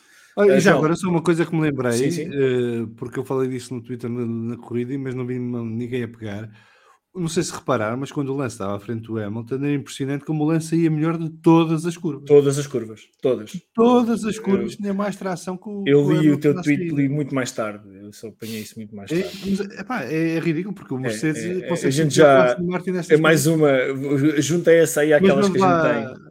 Vamos Vamos para essa então, na. sempre ao, ao Vamos ao chat então, ao Fórum TCF, exatamente. Aqui o Miguel Novo, postágios 90. Boa noite, malta. Passei apenas para vos dar um abraço. Saudação especial ao grande Zé Manuel Costa. Salviante, temos de fazer uma petição para o rei voltar às cores antigas de capacete com rosa a coisa da azar. Isso é a teoria das contas de Twitter eh, espanholas da Fórmula 1. que isto- Enquanto tiver o capacete rosa, que o homem não E sabe. quem é daltónico? Mas eu, eu, eu cheiro-me que ele para Miami vai meter um capacete diferente e, portanto, pode ser que em Miami o Alonso possa, possa fazer um brilharete. Aqui o Piste de Nicheiro, eh, Alonso, o rei, portanto, Piste, estás no meu coração. Podes vir ao podcast como quiseres. E o Albano Sampaio, boa noite a todos, vocês são gigantes, grande podcast com fantásticas ramificações. Pedro Filipe está-se a tornar um grande host. Epá, Albano, muito obrigado pelas palavras. Eu sei que isto é depois do jantar, mas convém não abusar. Eh, Estou a brincar. Muito obrigado. O João Carlos Costa aqui a referir-se à Alpine. O facto de mudar de nome não dá créditos suplementares em anos. Uh, planos trienais são uma ideia brasileira. Os quinquenais da USSR ou da União Soviética. Aos planos a 8 ou 9 anos são a solução e ideia das marcas francesas. João, desde que funcione, por mim podem ser 15 anos. Daí é que lá chegar. Uh, e aqui o Diogo Campos está a dizer que a Alpine até agora, todos os que tem trazido, apesar de tornar o carro mais rápido, não conseguiram resolver o problema de degradação de pneus. E isso na corrida penalizou-os muito. Eu ando aqui há dias a pensar, porque toda a gente chegou a esta conclusão já em relação ao Alpine, que é um carro muito rápido na qualificação e depois na corrida come os pneus. Vocês lembram qual foi a última equipa que fez isto? Que chegou com um carro completamente novo e em qualificação eram super rápidos e depois chegava à corrida e desapareciam. E depois tiveram um teste ilegal da Pirelli e a coisa resolveu-se. Uh, eu acho que eu acho que essa equipa É, assim, um torno torno ganham uns campeonatos a seguir. ganha 7, 8, 7, Oito. 8. Oito, oito, oito, oito campeonatos. O nome está-me a falhar. Um, falhar. um- um teste alegadamente ilegal. Alegadamente ilegal. Alegadamente causa- ilegal, exatamente. Alegadamente ilegal. Aqui o José Barbosa diz que falem do que realmente interessa, mais três sprints. Pá, acho que querem seis, acho que é bom, bom número. Eu acho que o importante nas sprints é escolherem pistas corretas para, para sprints. Uh, e portanto, desde que façam isso, acho que são bem-vindas e pode acrescentar aqui algum interesse extra uh, à Fórmula 1 e ao campeonato. E, e, eu acho que a sprint tem potencial para, inclusive, dar oportunidade a outros pilotos de brilhar e conseguirem alguns resultados interessantes que, se calhar, numa corrida de domingo não, não poderão ter tanta sorte. Uh, e estou a falar, obviamente, de pilotos no meio do pelotão, não, não pilotos da, da parte de trás do pelotão. Mas uh, acho que, por exemplo, não, não me espantaria nada ver a McLaren ou a Alpine ganhar uma, uma sprint este ano, ou a própria Mercedes, quando começar a recuperar, se conseguir hum. começar a recuperar. Mas eu quero dar esperança à malta da Mercedes, porque isto há que ser um bocadinho cruel nessas alturas. A gente já chega lá, a gente vai chegar lá. Andámos oito anos a levar com eles, portanto agora também tenho que esperar um bocadinho. Uh, o STM diz que José Manuel Costa recorda-me desta noite de madrugada. A melhor história foi do tipo que captou duas corridas seguidas e a equipa alugou o fundo do carro para publicidade. Verdade. Isto é uma história NASCAR, não é? Exatamente. E o Rui Wozard, só para dizer que vocês são incríveis todos e agradeço a forma como todos me receberam e a forma como deram acesso livre a vos acompanharem tudo. Só posso agradecer a experiência. Uh, pronto, acho que o pé que me estou está-lhe a subir à cabeça e agora. o Young Times, aqui o Alexandre, uh, fala para o Pedro Felipe: qual Samarino, pá, velho, pá. Uh, o meu problema é chamar aquilo Grande Prémio de San Marino hoje em dia, porque na altura era, porque era simbólico e era para meter a segunda corrida em Itália. Uh, é que aquilo não é em San Marino, é pois não, pois não. É, é em Itália. E, portanto, uh, o SR também está-se a referir a isso, Grande Prémio de San Marino, que não acontece Epá, Mas vocês estão a falar com um puto de 12 anos, que sou eu que estou aqui. Isto é o Pedro de 12 anos, pá. Não, não... O José Barbosa a dizer que a Ferrari e Imola tinha a pressão dos tifosi e claramente sofreram com essa pressão o Nuno Val dizer que a subida de performance da McLaren é um ponto positivo, acho que o Pedro já tinha falado nisso, e é verdade, confirmaram aqui a uhum. forma que tinham uh, mostrado na Austrália, uh, e, e, parece que começaram a resolver os problemas que tinham no carro, e Portanto, é de esperar uma McLaren mais forte a partir desta altura, desta fase do campeonato. O Albin Sampaio está-se a referir aqui ao mais um comentário desagradável do pai do Max, do Jos Verstappen, depois do desportivismo apresentado pelo Luís na última corrida do ano passado, mas nada de novo para o ex-piloto frustrado, mas, mas injusto para o Luís. Isto porque o Jos Verstappen disse que ficou muito contente por ver o Max a dobrar o Luís. Eh, aqui em Imola. E o Rui Oza dizer, pá, farto do DRS, existe uma coisa tão boa chamada push to pass, que para além do ataque também serve para defesa há, e obriga os pilotos e equipas a pensar em toda a estratégia de uso. Pá, isto era algo que eu até gostava mais, se, não, não digo que tenha que ser um sistema novo, pode ser o DRS, uh, mas... Uh, aquilo já falámos aqui várias vezes, que é dosear o DRS e, portanto, limitar o uso do DRS Uh, cada piloto só poder usar o DRS X vezes por corrida, dar a oportunidade aos pilotos usar esse, esse DRS para se defender e não só para atacar. E se a gente limitasse o DRS ao pit lane? Pronto, está limitado, usa-se no pit lane e Está, está, está feito. Mas vamos continuar então. Pronto, o tema, o tema seguinte, uh, rapidamente, temos uma, creio que uma votação, não é? Que é o Driver of the Day. Portanto, para vocês, vamos ver quem é o piloto do dia. Pronto, e baixem o som.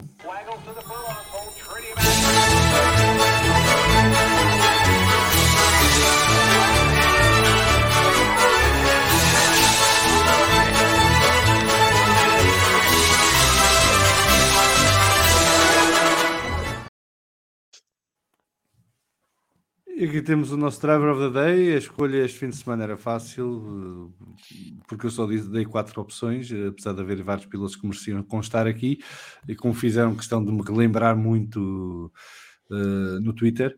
Um deles está aqui presente no podcast também, que é o Pedro Dias, que fez questão de ir ali dizer muito, muito bem quem é que devia estar, quem é que não devia estar e porquê. Eh, como se eu tivesse vida para estas coisas. Uh, driver of the Day, então, as opções eram Max Verstappen, o Sérgio Pérez, o Yuki Tsunoda e o Sebastian Vettel. Poderia estar aqui o Lando Norris, poderia estar aqui o George Russell, mas como fui eu que escolhi, eu escolhi estes porque foi aqueles que eu achei que uh, conseguiram proezas mais, de maior realce neste grande prémio. O vencedor foi Max Verstappen com 32,8% do, dos votos, seguido de Yuki Tsunoda com 29,9%. Uh, Sérgio Pérez recolhe 20,1% das preferências e Sebastian Vettel 17,2% dos votos. Uh, não sei se concordam, se discordam de Max Verstappen como piloto do dia. Uh, deixa ao, ao vosso critério. Pois, creio que é incontroverso, mas na minha opinião. Eu já disse o que tinha a dizer sobre o Max, não vou fazer mais elogios, senão me explode a cabeça. Não vou fazer mais elogios ao Max. Vasco, Zé Manel, algum- alguma Sim, não, coisa a acrescentar? Não, Nada- acho que sim, nada acho mesmo. Por aí, pá, acho que é por aí, não.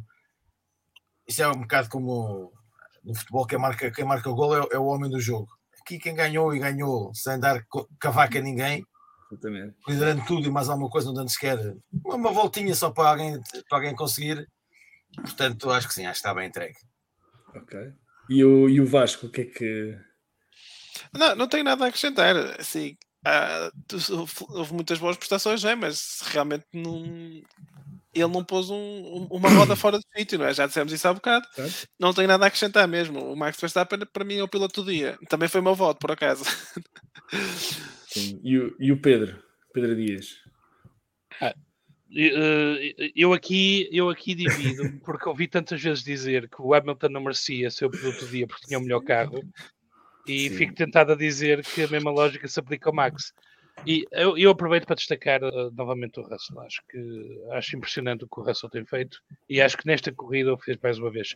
Aquele carro, eh, com aquele carro chegar em quarto, acho excepcional. Ok. João, tu queres acrescentar alguma coisa? Concordas com a votação do Twitter ou, ou não? Não, eu no, eu no Twitter disse logo que a minha escolha seria o Sérgio Pérez pelo papel de- que teve na, na defesa Ok. do, do Max durante todo o Grande Prémio. Eh, não tanto pelo, porque conseguiu um resultado espetacular, mas porque de facto guardou a- foi o fiel escudeiro do Max Sim. e no- nos momentos importantes estava lá para o proteger e constru- ajudou o Max a construir aquela vantagem que Sim. depois ficou para o resto do, É verdade.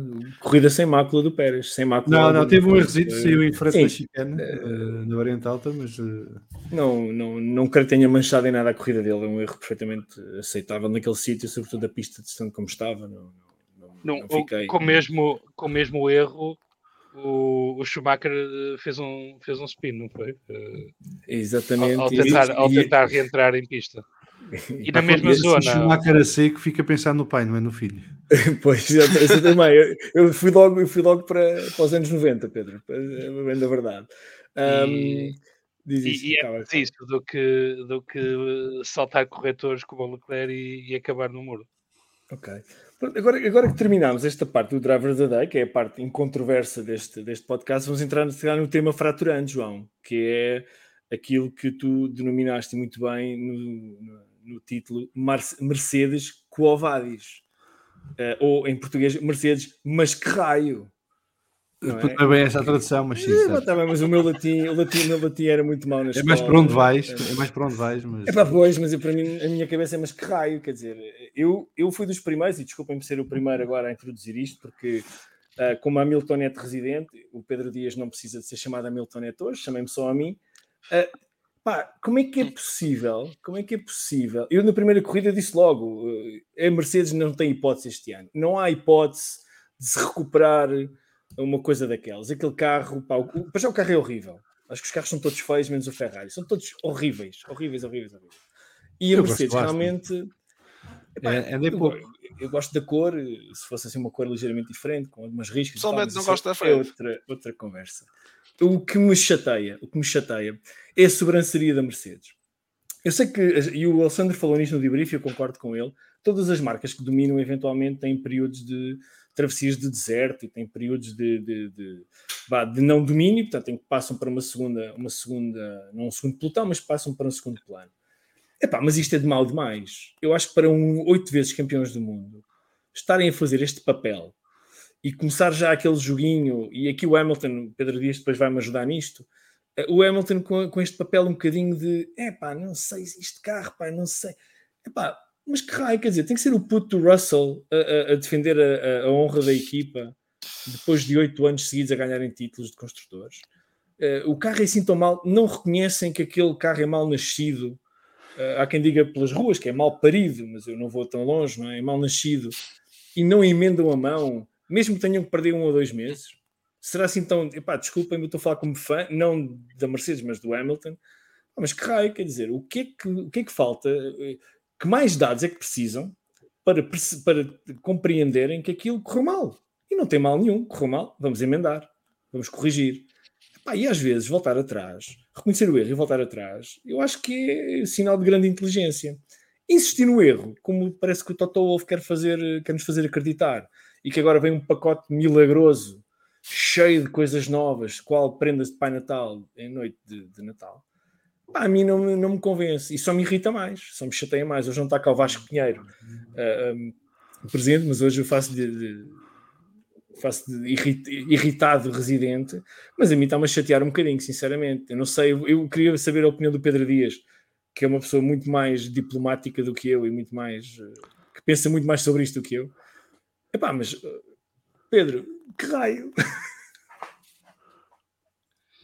Eu, eu, eu, hum, eh, eh, não sei como é que tens pensado isto. que, eu gostava de falar sobre o, o, o Hamilton também. sim, podes começar por aí, podes começar, podes começar por ele, sim, porque isto as coisas acho que entram. Ahm, de, come- então, come- pronto, o Hamilton teve, ele teve uma corrida péssima, mas, mas não, é, não é novo. Ou seja, eu, eu, noutras épocas também teve péssimas corridas. O ano passado em Mónaco foi, foi um fim de semana para esquecer Uhum.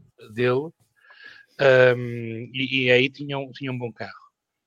Ahm, eu, ahm, eu acho que, que que ele está mal habituado ele não, não, não sabe correr no meio do pelotão, não tem, não corre com a faca na- nos dentes, que é e da forma que é preciso correr no, no, no, no meio ou, ou Uhum. para trás, ele está mais para trás do que no meio. Ahm, isso notou-se, notou-se tanto na, na, na cena sprint como na, na, na corrida. Ahm, a forma como o Tsunoda ultrapassa, se bem que o Tsunoda eh, na, na, na, na sprint se bem que o Tsunoda abusou da sorte, porque corrido puxou, puxou fora de pista, toca no com a roda traseira no, no, no, no floor, como é que é? No, no- do, do Hamilton, Sidepod, teve sorte não, de não sair. De, pois, mas aquilo quase não tem side pod, portanto foi mesmo no, Sim, foi mesmo no, no chão, foi no, no chão do carro. Um, e teve sorte de não sair dali com um furo que lhe esta- teria estragado completamente o fim de semana. Um, mas, mas mesmo a forma como uh, a entrada da curva, da curva 5, o Hamilton deixou o espaço por fora ao, ao Tsunoda, uh, mostra que não, não, não, não está habituado àquela agressividade que é preciso, sobretudo no, no, no início da corrida, que- e, e outros pilotos mostraram. O Russell mostrou isso, ou seja, o Russell fez o, uh, a corrida que ele teve, garantiu-a com, com os lugares que ganhou no início. O, o Alonso, com todos estes anos, continua a ser um piloto excepcional uh, naquela parte inicial. E eu acho que, que o Hamilton correu muitos anos lá à frente em que se- com um carro, com um carro uh, melhor, uh, melhor que os outros. melhor, se não melhor, eh, eh, bastante competitivo, ahm, que lhe permitia ter paciência. Se não apanhasse naquela altura, ia apanhar mais tarde. Se não fosse no início, era na, na paragem nas boxes. Sim. Portanto, habituou-se a, a esperar e a, e a ter paciência. E isso agora prejudica-o, porque Mas, ele Pedro, tem que ir tu- para estas corridas de, de faca, com faca no- nos dentes. Sim, eu diria, eh, pronto, entroncando o que tu estás a dizer, que não é, não é falta de talento, obviamente. Um sete vezes campeão do mundo não é falta de talento. Então é uma questão mental. É uma questão de, de- de mental, de pouca vontade, de não querer correr riscos. Não sei, é isso que me chateia, não consigo compreender. Eu, eu acho que também é falta de talento, mas não é o talento que tu estás a referir. Sim, eu acho que eu ele, ele não tem talento para correr no meio do pelotão. Não sabe. Eh, Eu não- ele não, quase nunca andou. Eu isso- ele quase nunca eu- andou. Não, digam-me o ano em que ele andou. O ano em que ele Andou, andou, do com, a, andou com a McLaren. O ano em que ele andou com o McLaren. McLaren no meio do pelotão, andava sempre envolvido em, em, cho- em choques e confusões. Ao ponto de pegar-se com o Felipe Massa durante meio ano. Meio ano. Bateu-lhe Andaram três ou às- quatro vezes. turras os, os dois. Portanto, ele não sabe conduzir em trânsito, não está habituado a isso. E, e isso, neste momento, está a ser complicado para ele gerir. Não, Eh, Então- mas, aí- mas, mas essa é a questão. É, não é não saber, é. hum, ele, ele, ele, ele teve muitas corridas de recuperação de, de, de trás para a frente, hum, mas que são calculadas, ou seja, tá, tá, tem, tem, tem vantagem e, Está tudo controlado. Está tudo consegue controlado. medir as coisas. Exatamente. É isso. aqui, aqui eu acho que é agressividade. Ele Então- nunca precisou, e acho que o ano passado o que o Max mostrou também eh, de vantagem ou, ou, ou- e que se superiorizava também ao, ao Lewis era essa agressividade. Concordemos ou não, uh, Uhum. uh, achemos ou não que o Max uh, foi além dos limites várias vezes, tinha essa agressividade e, essa, essa, e essas ganas que, que eu acho que o Luís não mostra. Ele foi demasiado passivo uh, este fim de semana. Na, na, e sobretudo quando não tinha nada a perder, estava com zero pontos. Um, pá, até podia tentar alguns toques, podia ser que melhorasse a aerodinâmica do carro, aquela, a que tem não serve, claramente. Portanto, faltou nisso. Eu, eu preferia vê-lo a, a, sair e acabar a prova Exato, eu também, espetado, no, eu também. espetado no muro ou, ou depois de um a tentar, toque. A tentar qualquer coisa. A, a tentar qualquer coisa, mas, mas, mas nós, nós estamos aqui se calhar a adiantar e eu ia pedir a ajuda do José Manuel Costa para, para, para tentar perceber, ou pelo menos que ele me tentasse explicar, a mim e a quem nos ouve, a quem nos vê, vamos voltar um bocadinho atrás, vamos voltar à Mercedes. José Manel, destes anos todos que tens de, de Fórmula 1, apesar de seres o dono da hashtag, não percebo nada disto, que ninguém de nós acredita nisso, digo já. hum, Mas isso é uma afirmação socrática, não é? Não é Exatamente. Só, só que dota, chamada dota ignorância, não é, João? Isto- Sim. também, também tive umas aulas de filosofia, pá. Ah, Zé Manel, o que é que. Não sei o que é que tu nos podes dizer, qual é, o que é que a tua experiência, tua- os teus olhos nos dizem em relação a esta Mercedes que a gente vê hoje.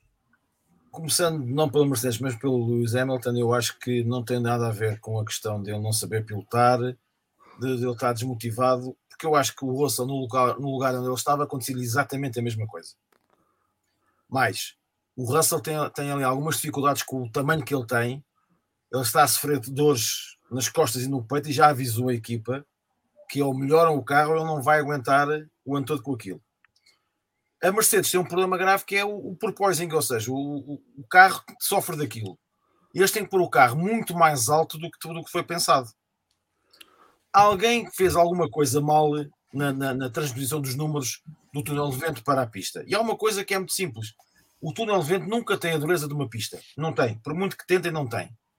E alguém ali errou, errou a uma conta. Porque o carro em si, a ideia do carro, é bem pensada. Só que o carro, neste momento, como está tão alto, tem, tem tantas modificações para evitar que ande ali aos saltos ainda mais, tem um arrasto incrível. É uma coisa impressionante. É, é, é- parece um tijolo neste momento. Eles têm um problema grave com aquilo e, e- e isso é que está, está-lhes a dificultar.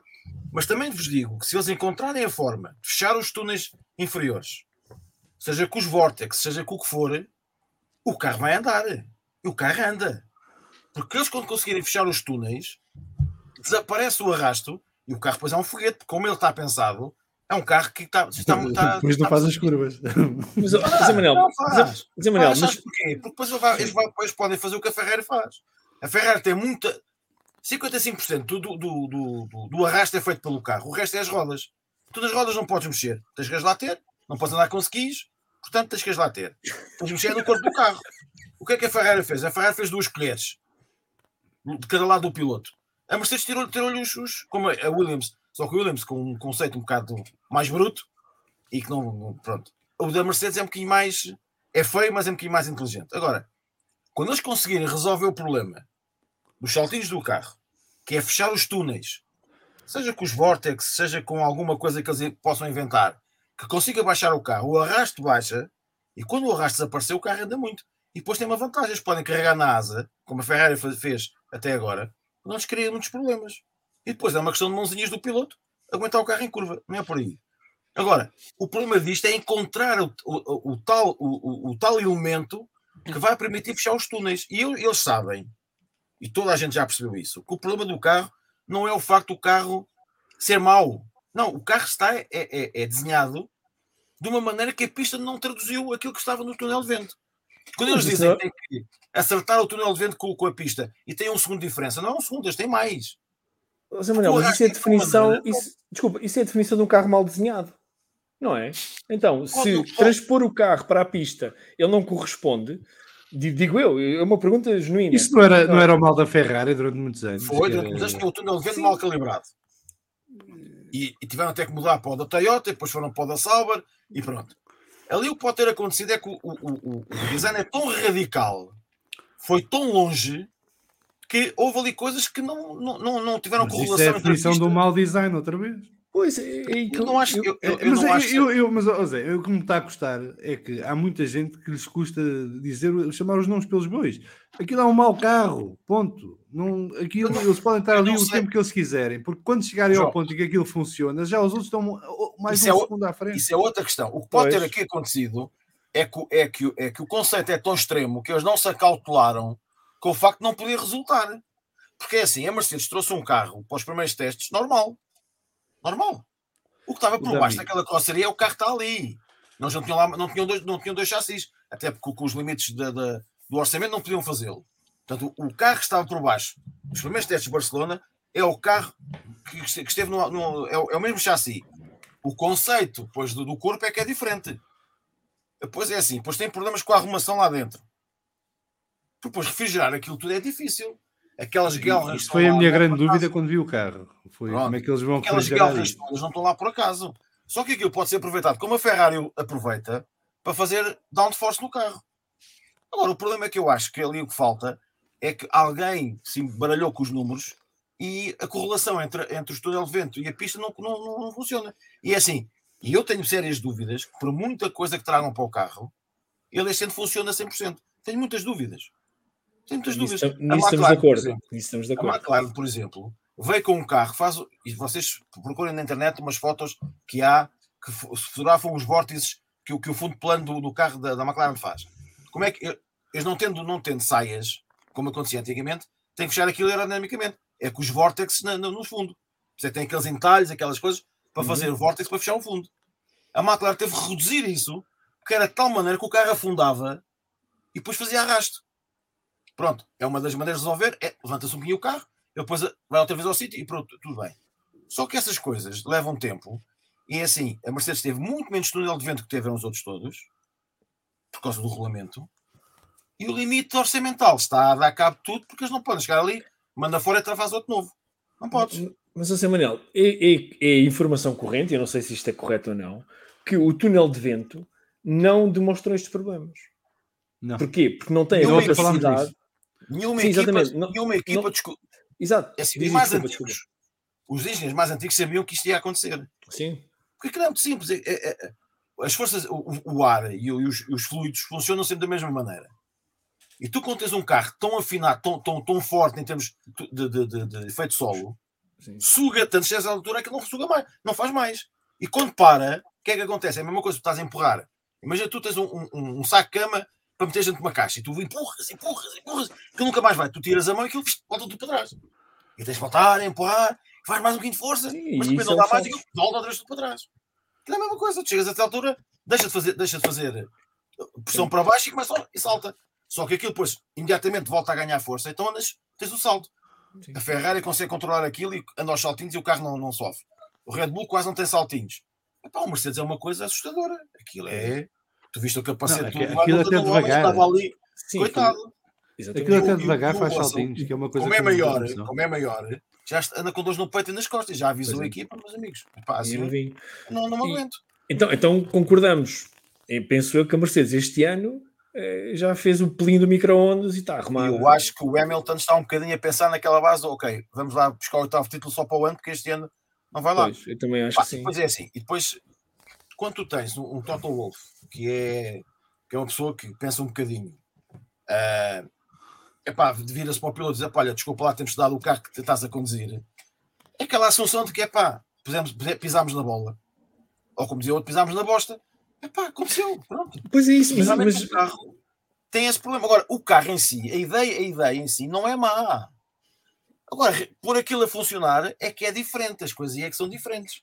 E já aconteceu Ok. carros no passado que eram fantásticos, a Ferrari teve alguns, pá, que no papel era uma coisa fantástica, e depois foi viu. eram brilhantes, depois chegou à pista e olha, eh, não dá, esquece, manda fora. Zé Man- Zé Manuel, deixa-me só ir então perguntar ao Vasco o que é que ele, o que é que ele acha, o que é que ele acha desta conjuntura Mercedes, Hamilton, o que é que ele acha? Vasco, diz-me lá. Assim, eu acho que não, não vou acrescentar nada de mais àquilo que tudo que vocês já disseram, não é? Porque o rapaz parece, não, ao contrário do Russell, não está a conseguir extrair o melhor daquilo que lhe deram para a mão, e isso também é um talento.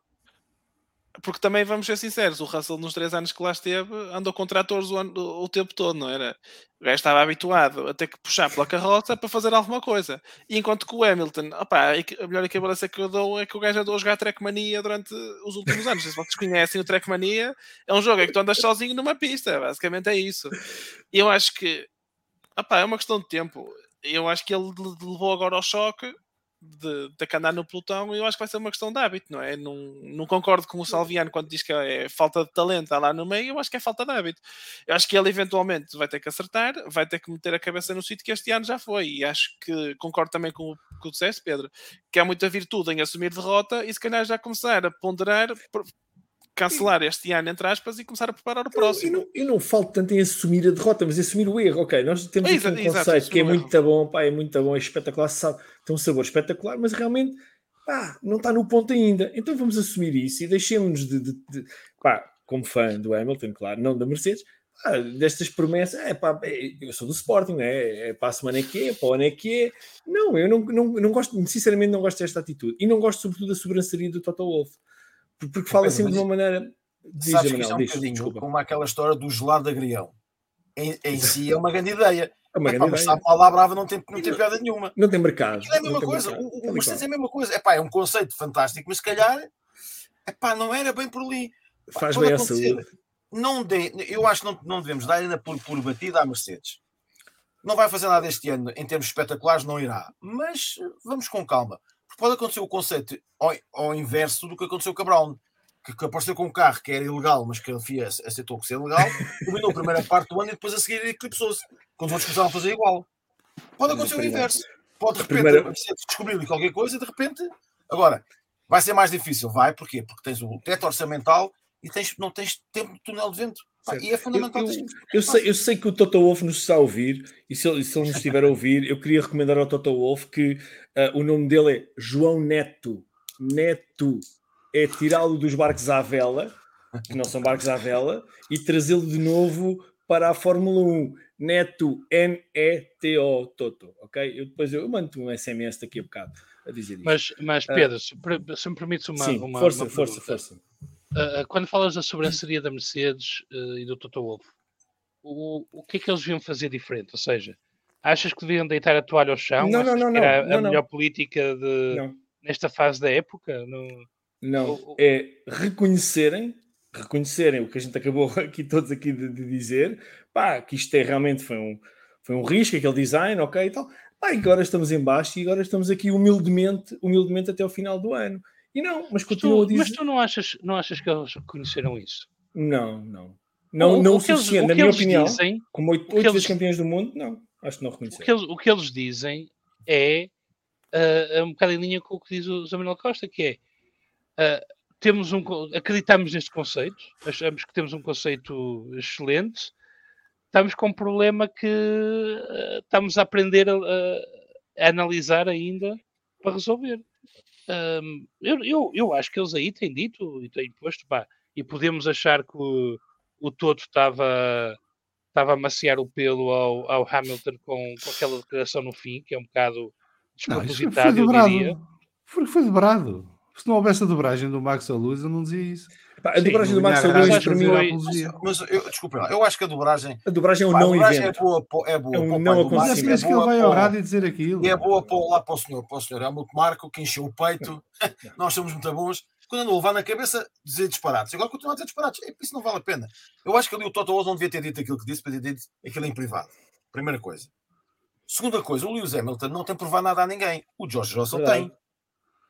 E portanto, ele agora está a aproveitar, está a sofar a onda, que é ok, nós temos um carro mau, o, o, o meu colega de equipa, pá, eu gosto muito dele, é meu amigo, mas está, está, está, está desmotivado, não é para não está a apetecer muito, deixa-me aproveitar eu. É pá, o que eu puder fazer, vou fazer. Isto não vai querer dizer que ele vai ser melhor que o Hamilton, que ele é melhor que o Hamilton, nada, não, não é nada disto, é só aproveitar a espuma de, que, que, nos dão. E a espuma que lhe estão a dar neste momento é, ok, pá, tens aqui um carro que não é grande coisa. Epá, ele está desmotivado porque quer, quer, quer o oitavo título tu tens, tens que ainda provar alguma coisa. E ele está a fazer isso. Ponto final. Também vos garanto uma coisa. Se, houver uma se o Hamilton tiver uma oportunidade de fazer claro. o que fez o, o Russell, ou se tiver uma oportunidade de, de, de, ir a um pódio, ele vai lá, vai lá buscá-lo. Claro, e já foi. E, e tem bons para isso. Agora, é diferente, tens um sete vezes campeão do mundo que tem 103 vitórias, tem 103 pole positions, tem, tudo, tem os nomes, o nome dele nos recordes todos. É chato, é chato andar ali, está desmotivado, é normal. Eu, eu queria ouvir o fã do maior rival do Hamilton. Queria ouvir o João Salviano. Saber o que é que ele tem.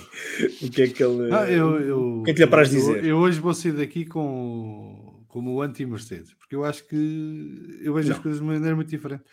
Eh, e para falar nisso, vou pegar aqui em dois comentários do, do Fórum TSF. O SR a dizer: já pensaram que uma parte da liderança da Mercedes herdou o conceito que lhes deu sucesso, mas agora tiveram que criar um carro novo de raiz? E o SDM acrescenta: Uh, por aqui não dá, mas a Mercedes tinha uma vantagem maior além do carro bem nascido, tinha dois anos de desenvolvimento de motores de avanço.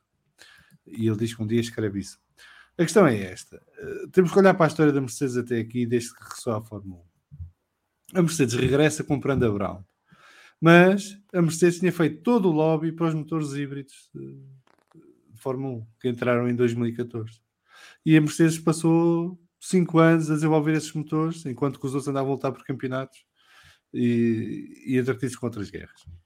E quando chegamos a 2014, a Mercedes tinha uma vantagem enorme do ponto de vista do motor. Essa vantagem foi desaparecendo, mas não desapareceu totalmente, até dezembro do ano passado. Porque mesmo o ano passado, e alguém estava aqui a dizer que o exemplo de que o Hamilton sabe correr no meio do pelotão é Brasil 2021. Mentira! Brasil 2021 foi um festival de de ultrapassagens de DRS e com um motor que era um foguete, que era muito mais potente que todos os outros motores em pista, inclusive a do colega de equipa. E, e, portanto, ao longo dos últimos oito anos, a Mercedes nunca teve verdadeiramente competição, exceto o ano passado. Porque mesmo nos anos da Ferrari, em que a Ferrari teve carros competitivos e que podia lutar com eles, não tinha o melhor motor, a não ser quando fez a, a falcatrua, que foi apanhado logo. Hum, e a própria Ferrari metia os pés pelas mãos e enterrava-se sozinha a meio da temporada. Sem ajuda. Portanto, Arriva Então- bene. eh, a Mercedes, a Mercedes, tirando 2021, nunca teve verdadeiramente competição. Verdade. E tinha a vantagem que era o motor compensar qualquer falha que houvesse do lado aerodinâmica ou de chassis. Uh, coisa que desapareceu e neste momento já não tem. Que era aquilo que falávamos há pouco, que o Mercedes passou para ser o, o motor menos potente dos quatro. Ora, isto está aqui uma tempestade perfeita, a meu ver. Que é, a Mercedes vem de um período de domínio forte em que qualquer coisa que fizesse resultava, ora fosse para o lado do chassis, ora fosse para o lado do motor, ou pelas duas coisas, a Mercedes conseguia ter sempre uma vantagem extra em relação a toda a gente. Uh, troca de pilotos, uma coisa que eu disse sempre que era um erro fazer este ano. Eu defendi sempre que o Bottas devia ficar este ano e o Russell só deveria entrar no ano seguinte, eh, 2023.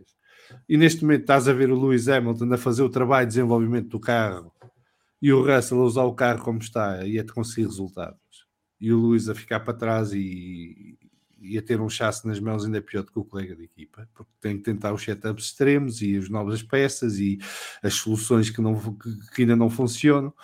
Uh, temos a história do, do, túnel de vento, que para mim é soberba. Quer dizer, ninguém se lembrar que o túnel de vento não vai replicar o que vai acontecer em pista. Epá, acho que qualquer engenheiro mediano sabe isso. Não precisa de ser de engenheiro de topo. E a Mercedes é, é, está cheia de engenheiros de topo.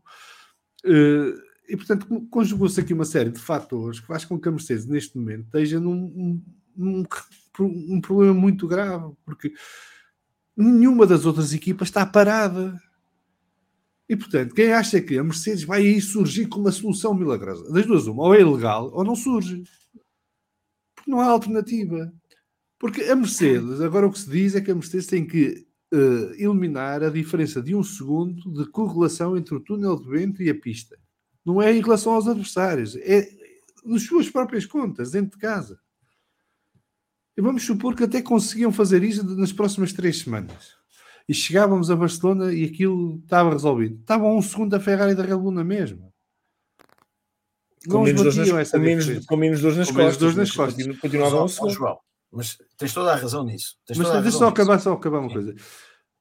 E, portanto, eu, eu não acredito que a Mercedes vá recuperar este ano nada.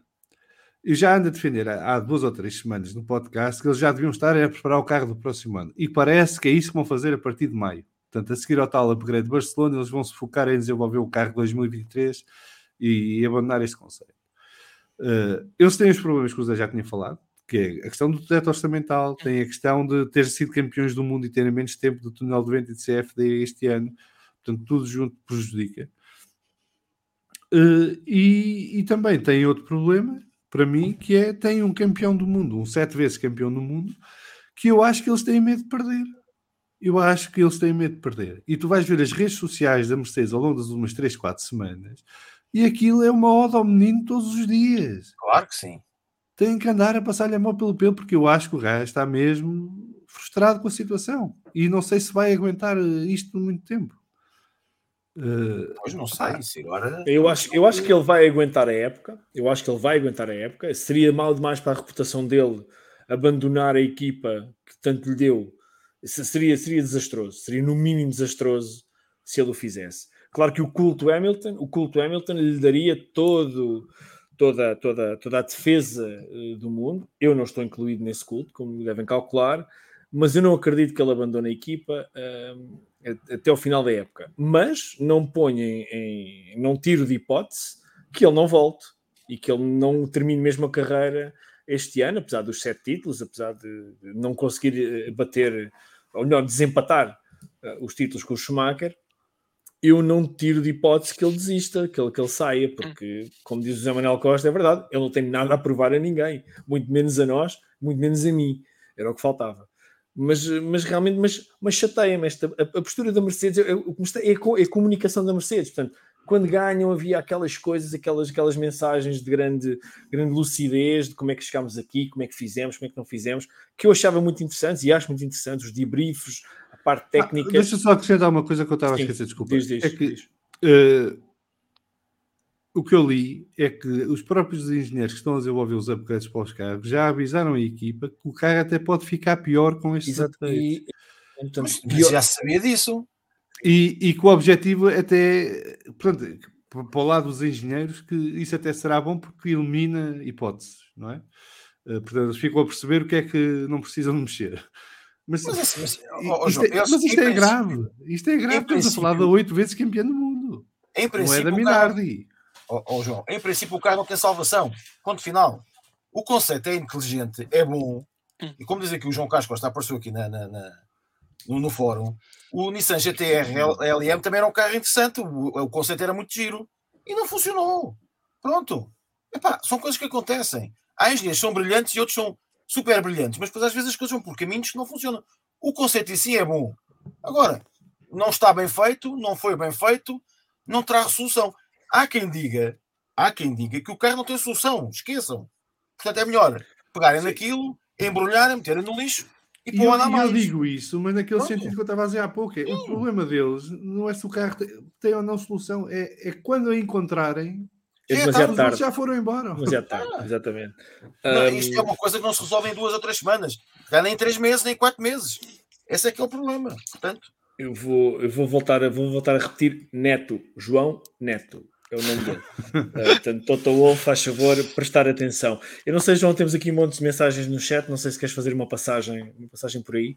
Antes Podemos de... fazer, eu tenho aqui algumas selecionadas, eu, sim, eu estou okay, a filtrar força. à medida que vamos. Sim, sim, força. O, o Nuno Pereira, ainda voltando à história do Grande Prémio de São Marino, a explicar porque é que há Grande Prémio, ou porque é que houve Grande Prémio de São Marino.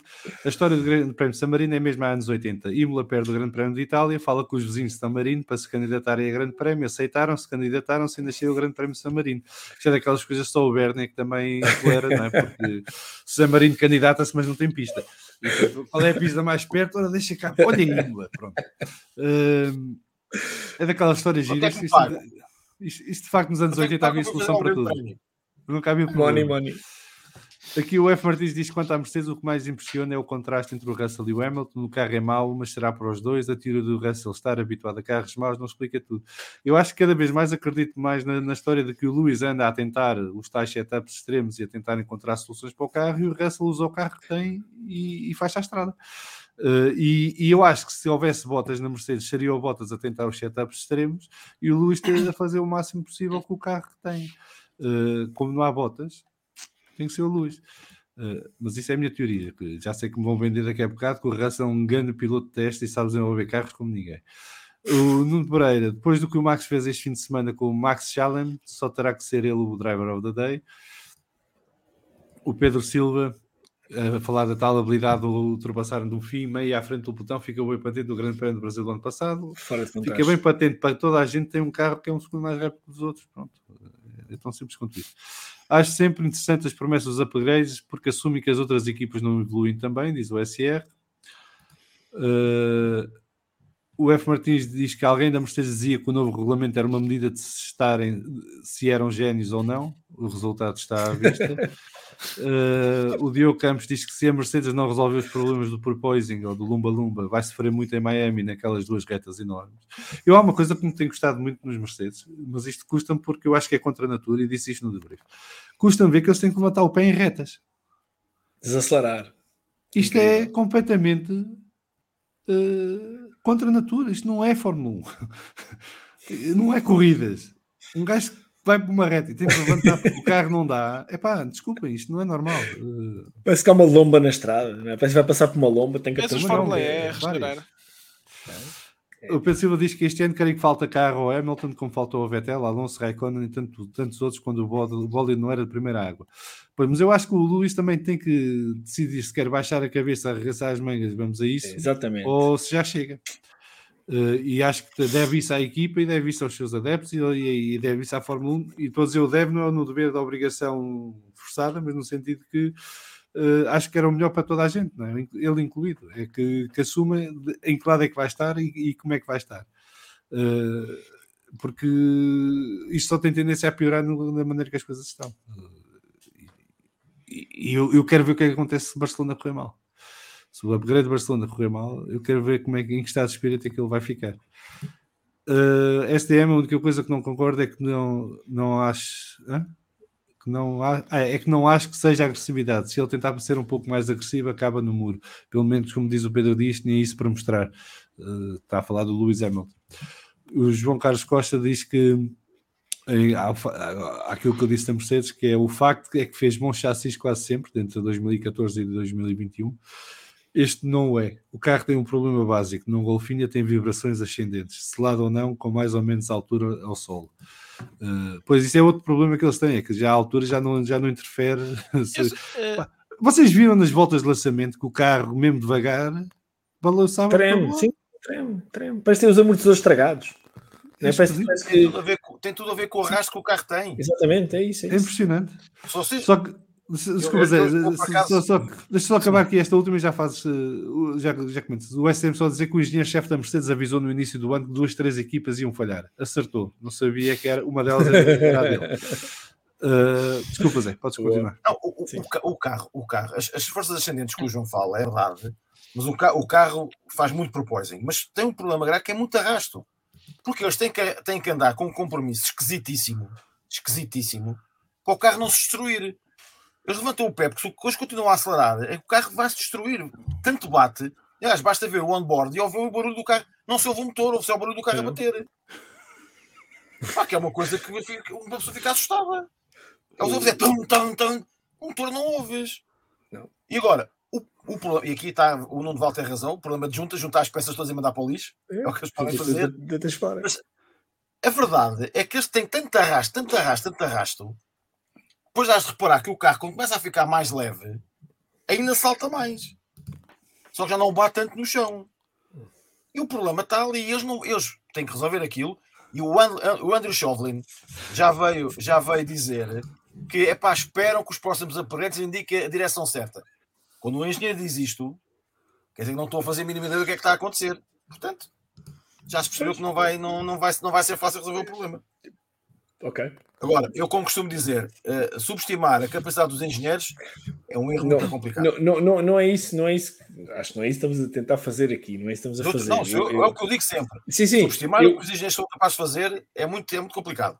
Agora, que eles têm um carro mal na mão. Tem, Sim. É que muito sinceramente, eu, eu falo por mim, eu- o que eu quero, o que eu estou a tentar mostrar é, é a minha exasperação, quer dizer, já estou exasperado com esta. Não é assim. Não, e eu, eu mau, acho que não há escuta, dúvidas nenhumas que a Mercedes tem dos melhores engenheiros do, do Escuta, campeonato. é? o carro é mau, é mau. Eu não me importo que o carro seja mau. O que me importa é que me estejas a dizer, pá, o carro é mau, mas o carro vai ser muito bom um dia.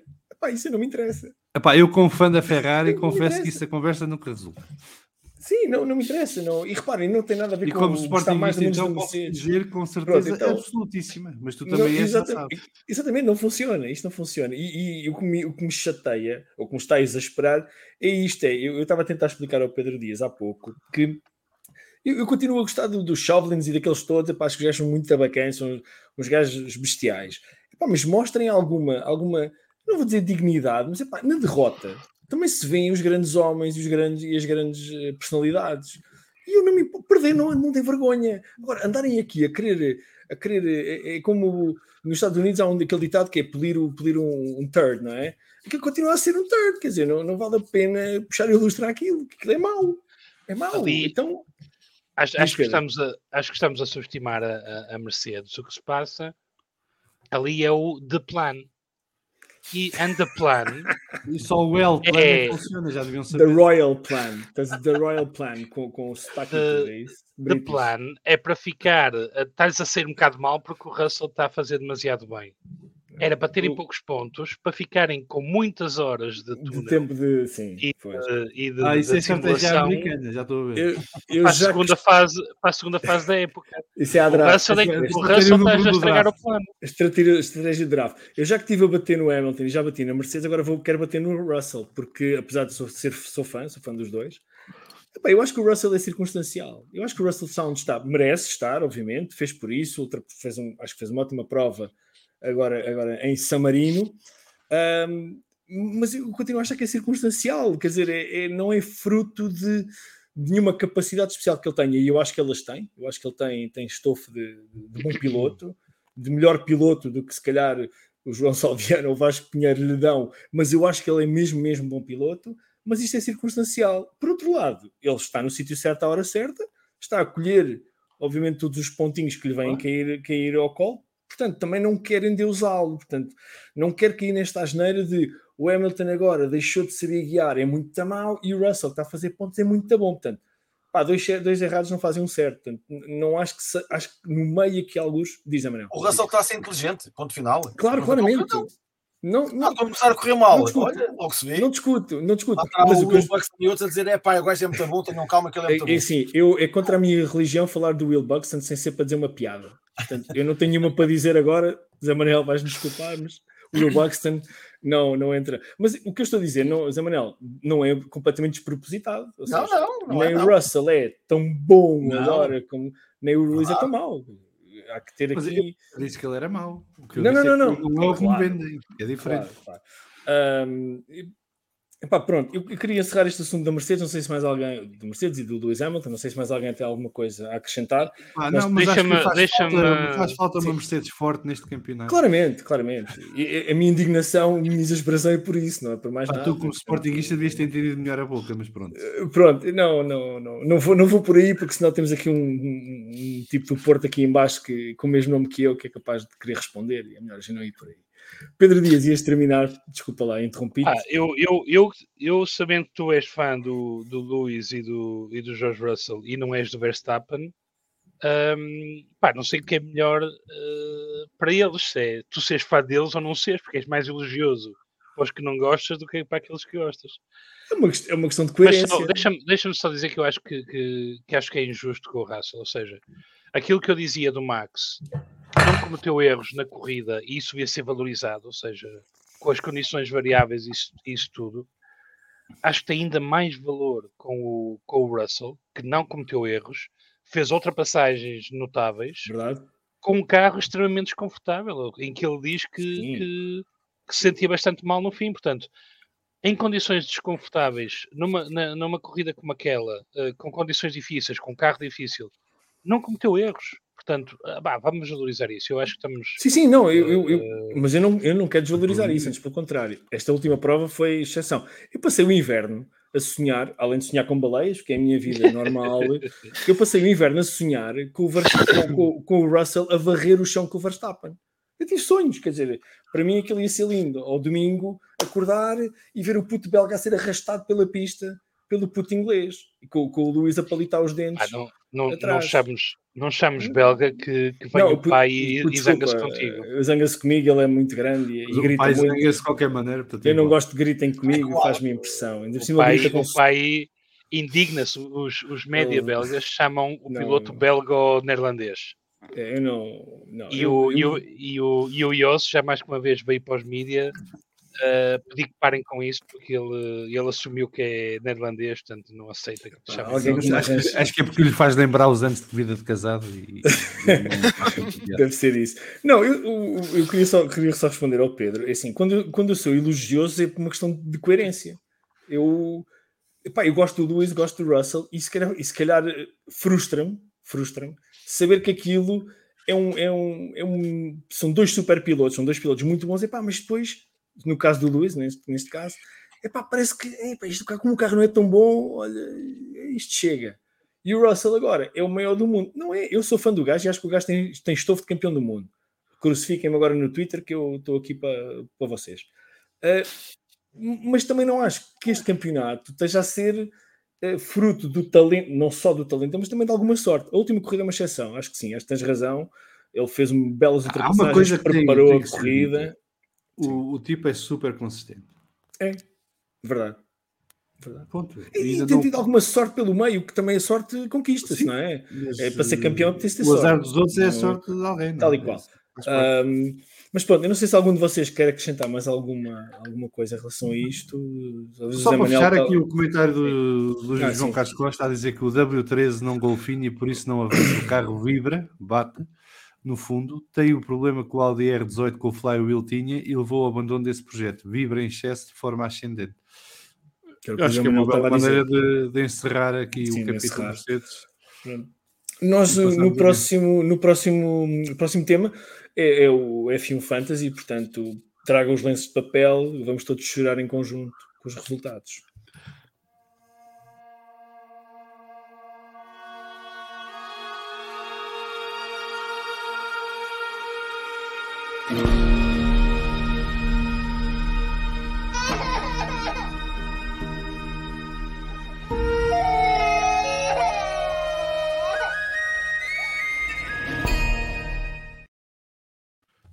Então visitar aqui a nossa liga de F1 Fantasy. O LPC F1 Team do Luís C ganhou o grande prémio de- da Emília Romanha Made in Italy com pizza com ananás, com 336 pontos.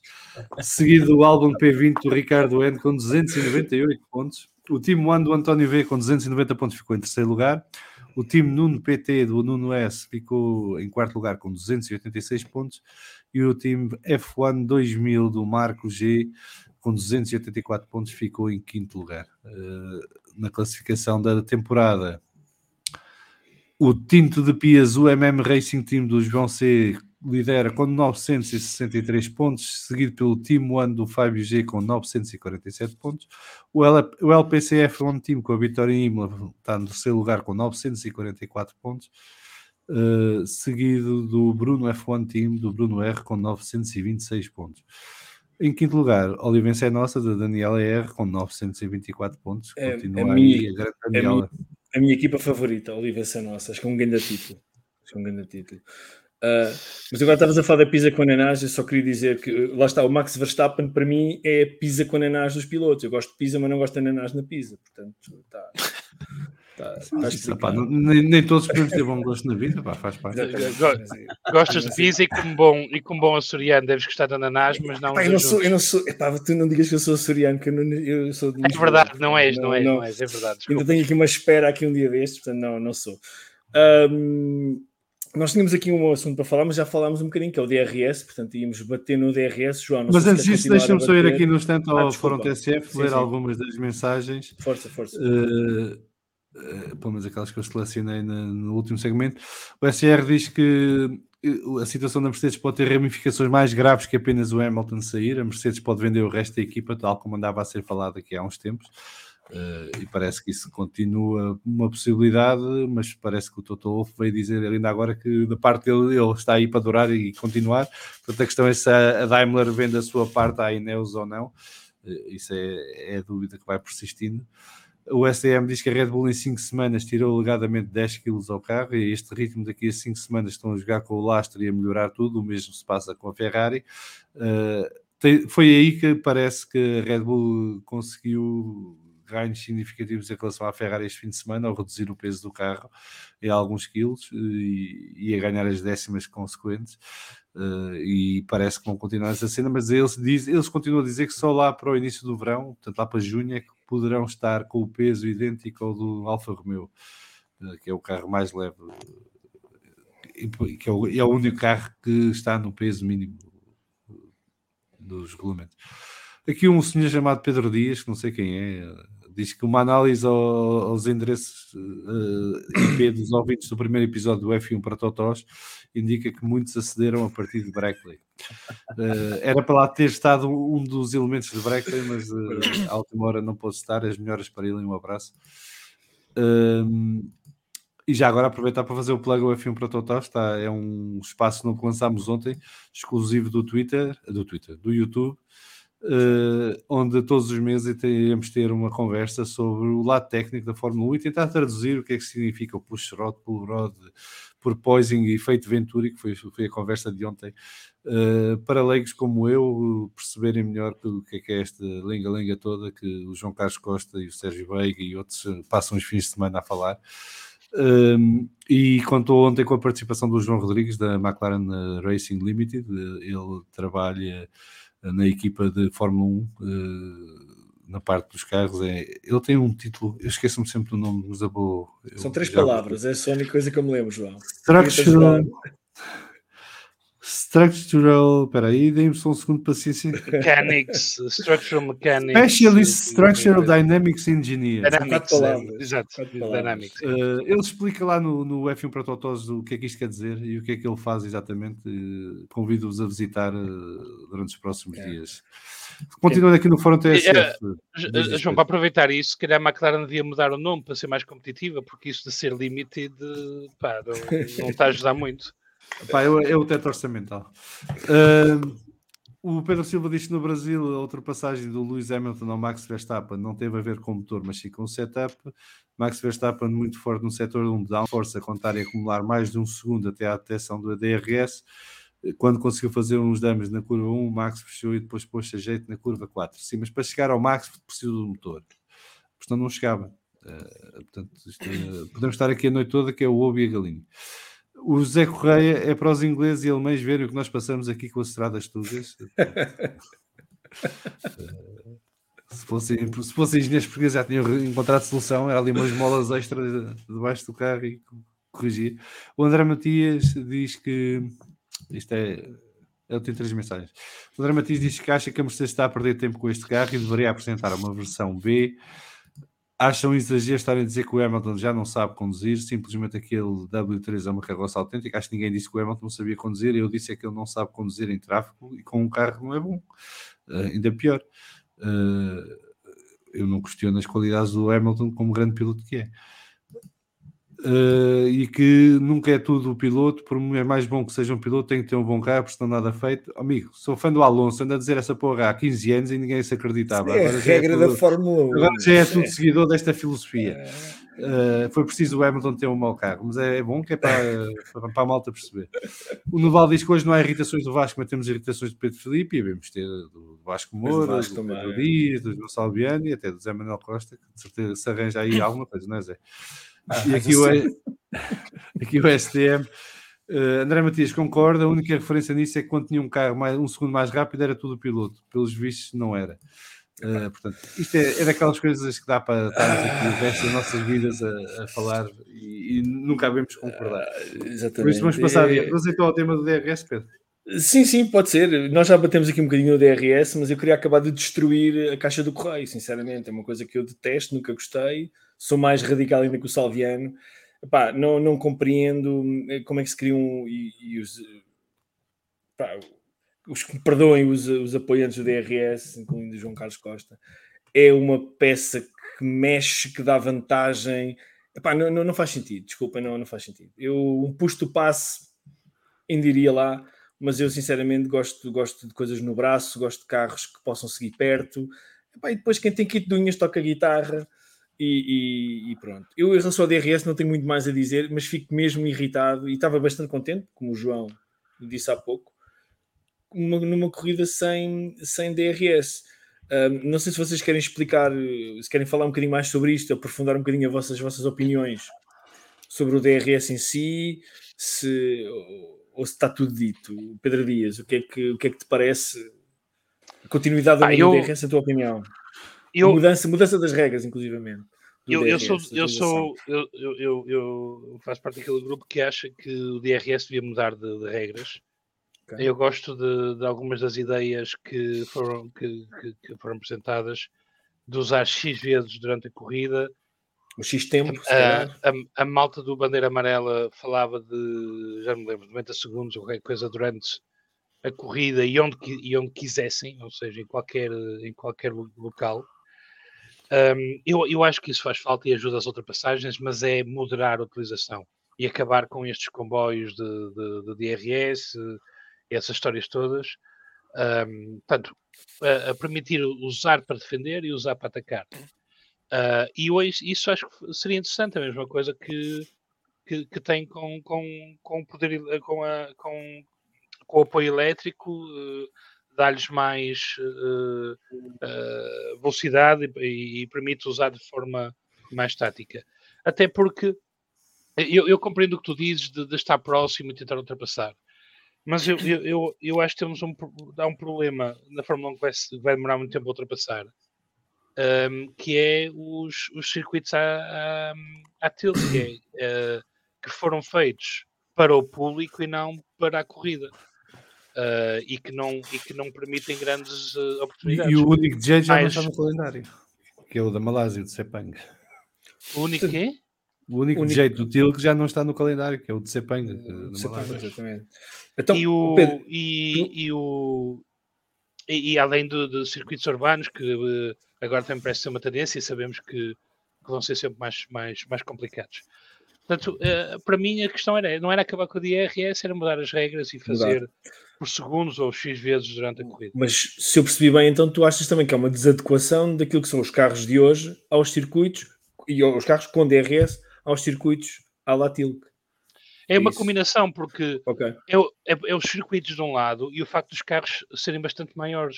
Se os carros são Eh, caminhões hoje- autênticos, os carros, o tamanho Portanto, dos carros. o- é- Vocês viram aquele, aquele o da tamanho, o Williams? peso. hum, Desculpa, lá, viram aquele póster da Williams em que eles puseram os pilotos sentados em é. toalhas de praia de Miami? Epá, os pilotos parecem anões ao pé do carro. O carro é enorme, são mais É de 5 gigante. metros. É gigante, Gigante. aquilo. Há umas diria- fotografias que correm nas redes sociais da comparação dos carros em tamanho real desde os anos 80, vá, há uns aos anos 60, vá, dos anos 80 até hoje, a diferença chega quase, não é 50% quase, mas é quase, quer dizer, é- são, são realmente bestas autênticas, são, são, são tremendas. Hum, hum, Vasco, qual é, a tua, qual é a tua opinião em relação DRS sim não, novas regras, eh, onde é, que- onde é que Eh, ficas, onde é que calhas? Assim, eh, eu pessoalmente não gosto muito da forma como é usado, porque eu vou, eu, eu- para mim o exemplo maior disso é a batalha entre o Bottas e eu acho que é o Magnussen nesta corrida, em que Sim. o Bottas sem DRS arriscou, e é isso que uma pessoa quer. Uma pessoa não quer passagens de autoestrada, não é? Porque, como muita gente diz, com DRS, é que se eu quisesse ver, eh, acho que já circulou no Twitter esta frase que era que o DRS não promove ultrapassagens, promove troca de posições. E é um bocado Exato, isso. Se eu quisesse verdade. ver ultrapassagens DRS, eu vou para a autoestrada. Vou, eu trabalho perto da A41, opá, eu vou lá à rotunda e fico lá a ver o pessoal a passar. Não tem mal nenhum. Pronto, já há quem gosta, eu não gosto. A ideia, acho engraçado a ideia que o pessoal tem, até tem tido bastantes ideias, portanto, vamos fazer todos uma carta à FIA, pode ser que eventualmente isto se resolva. Que ser era. Exatamente, não mais assinado. A gente fazia aí uma coisa engraçadinha, porque até se vê bastantes boas ideias, que seria limitar o uso de RS, o uso livre, tudo, coisas que façam com que os pilotos arrisquem, porque eu sinto muitas vezes, e tive essa discussão no trabalho com o pessoal que começou a ver Fórmula 1 há pouco tempo, em que eu disse: o DRS não presta. Ah, mas tem DRS na ultrapassagem. Não há ultrapassagens porque eles esperam pelo que é fácil. Ou seja, se tu tens, já sabes que naquela reta vais poder ultrapassar, opá, eu mantenho-me aqui atrás do gajo, nem tenho que correr riscos e vou só. Não, o gajo quer é ver corridas, quer é ver eles no braço, quer é ver boas ultrapassagens, quer ver lutas, independentemente de se passarem ou não. Porque eu não sou adepto de que temos que ter ultrapassagens porque sim. Tem que ter lutas. E, eu vou, e há um grande prémio que me vem sempre à cabeça. Lembram-se da luta entre o Hamilton e o Verstappen no Mónaco? Não houve Sim. uma ultrapassagem. Mas para mim, é das corridas que eu mais gostei de ver, porque houve emoção até ao fim. Mas houve um sabias que- toque. Mas houve um toque. Houve um toque, certo. Mas é isso que a gente gosta. É. é isso que eu gosto. É luta, é no braço. Não gosto de passagens de, de ultrapassagens na autostrada. Opá, para isso é o Mas- que eu disse. Vou ali à o beira é- do trabalho. Mas o que é que tu farias? Tu, tu, tu eliminarias o DRS ou ah, mudavas as regras? Qual é, onde, onde é que ficas então? Fico mais inclinado Só- para mudar as regras porque Ok. eu sou eu gosto mais de parte estratégica. De, de adicionar pequenos elementos estratégicos à corrida, acho que traz mais interesse. Ok. Tá, É a minha opinião. Enquanto, enquanto o João Salviano está ali a encher o coquetel Molotov para tirar ao DRS, queria o João Manuel, o Zé Manuel Costa que eh, elaborasse um bocadinho em relação à sua, toda a sua experiência de Fórmula 1. Os motores, os boost que havia nos anos 80, que dava mais não sei quantos cavalos para passar, o push to passe e o DRS, onde é, que, onde é que tu, como é que tu, como jornalista e que acompanhas isto de outra maneira, como é que tu os equiparas e o que é que tu, se fosses tu a decidir agora, como é que farias? O D- o- eu, à partida, o DRS faz parte dos regulamentos, portanto, à partida eu concordo Sim. com ele. Pronto. Por outro lado, tenho Ok. uma ideia. Tenho uma Estamos ideia. muito politicamente corretos. Não, não, não, não. Mas eu já lá, mas eu lá piada. Mas eu já lá vou porque eu, eu, eu odeio o DRS, portanto eu já lá vou. Já lá vou. Eu, eu, eu partilho da ideia que o Carlos Sainz eh, disse aqui há uns, há uns tempos que era epá, porque é que não se reduz o tamanho do, do, do DRS? Em vez de ser a asa toda, só uma parte. Por exemplo, porque é que não se, não se não, em vez de ter, as- as- as, eh, o DRS na, na, na, na- a abrir em várias zonas, só ter uma, ponto final, parágrafo. E naquela que seja mais difícil ultrapassar, que dê menos resultado. Se vocês perceberem uma coisa, não sei se algum de vós já fez a pista do Estoril, mas por exemplo, travar no, no fim, no fim da reta da meta, não a curva antiga, que a curva antiga era muito rápida, agora a curva atual. Então, Tens uma travagem longa. O que é que as travagens longas fazem? As travagens longas permitem-te ultrapassar. Porque quem, tem mais, quem é mais herói, trava mais tarde. Agora, quando tu tens circuitos que as travagens são curtas, é trava e vira, não tens hipótese de ultrapassar, nem com DRS, nem sem DRS. Porque é que no, no Imola tu viste muitas ultrapassagens sem DRS? Porque o circuito é antiga, tem travagens mais longas, permite preparar o assalto e enganar, fazer ali um, um dummy, enganar o quem está à frente e passar por fora, tudo isso. Agora, eu percebo que o DRS tenha, tenha aparecido como a necessidade de colocar ultrapassagens numa Fórmula 1 dominada pela aerodinâmica. E tu, quando metes aerodinâmica em tudo, acaba-se por estragar. Porque é assim, porque quem vem atrás fica. O, o carro para, para, para andar colado ao chão tem que mandar o ar para algum lado. Claro, o ar sujo, o ar quente, etc. A perda de, de algum gripe. Sim. E na bocado estava aqui o, o SDM, estava-me aqui a dar uma provocação com que a questão da, da aerodinâmica da NASCAR.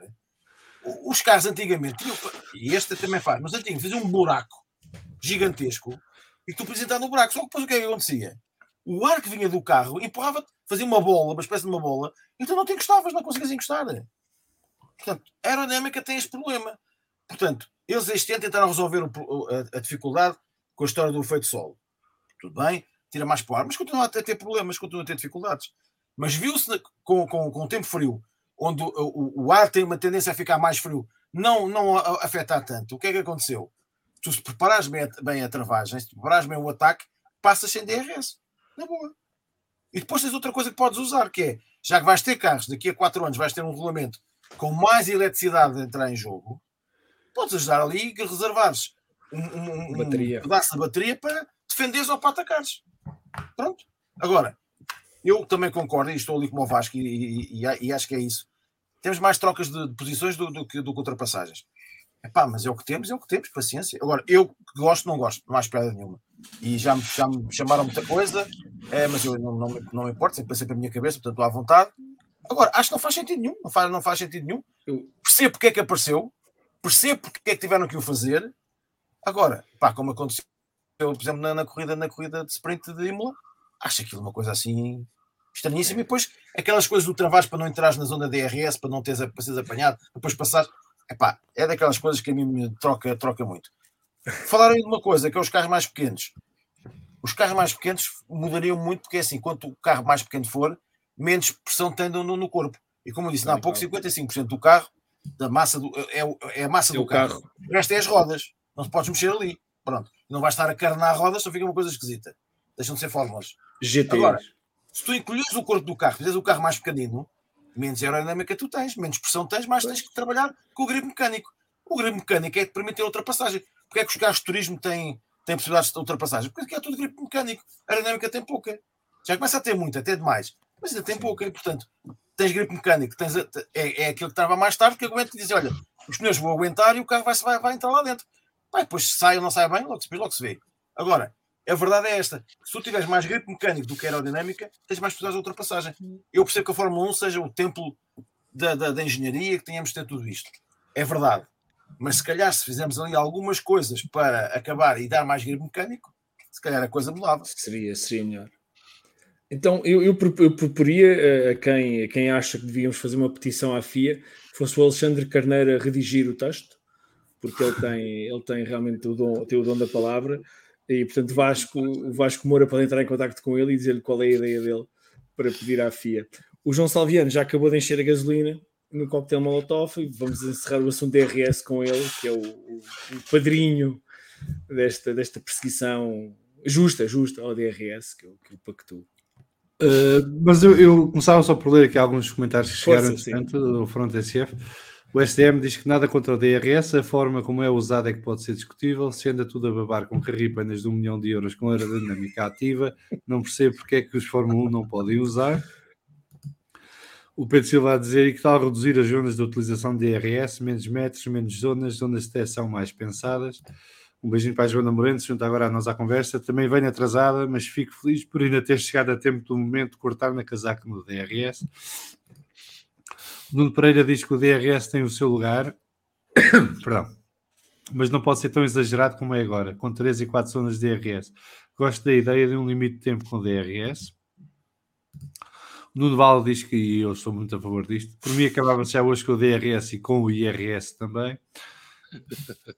O Alexandre está a puxar aqui da sua persona Dick Dastardly a dizer eu sou a favor do DRS, vocês não percebem nada disto e devia também existir um botão, um botão no volante que ativava óleo a saída traseira.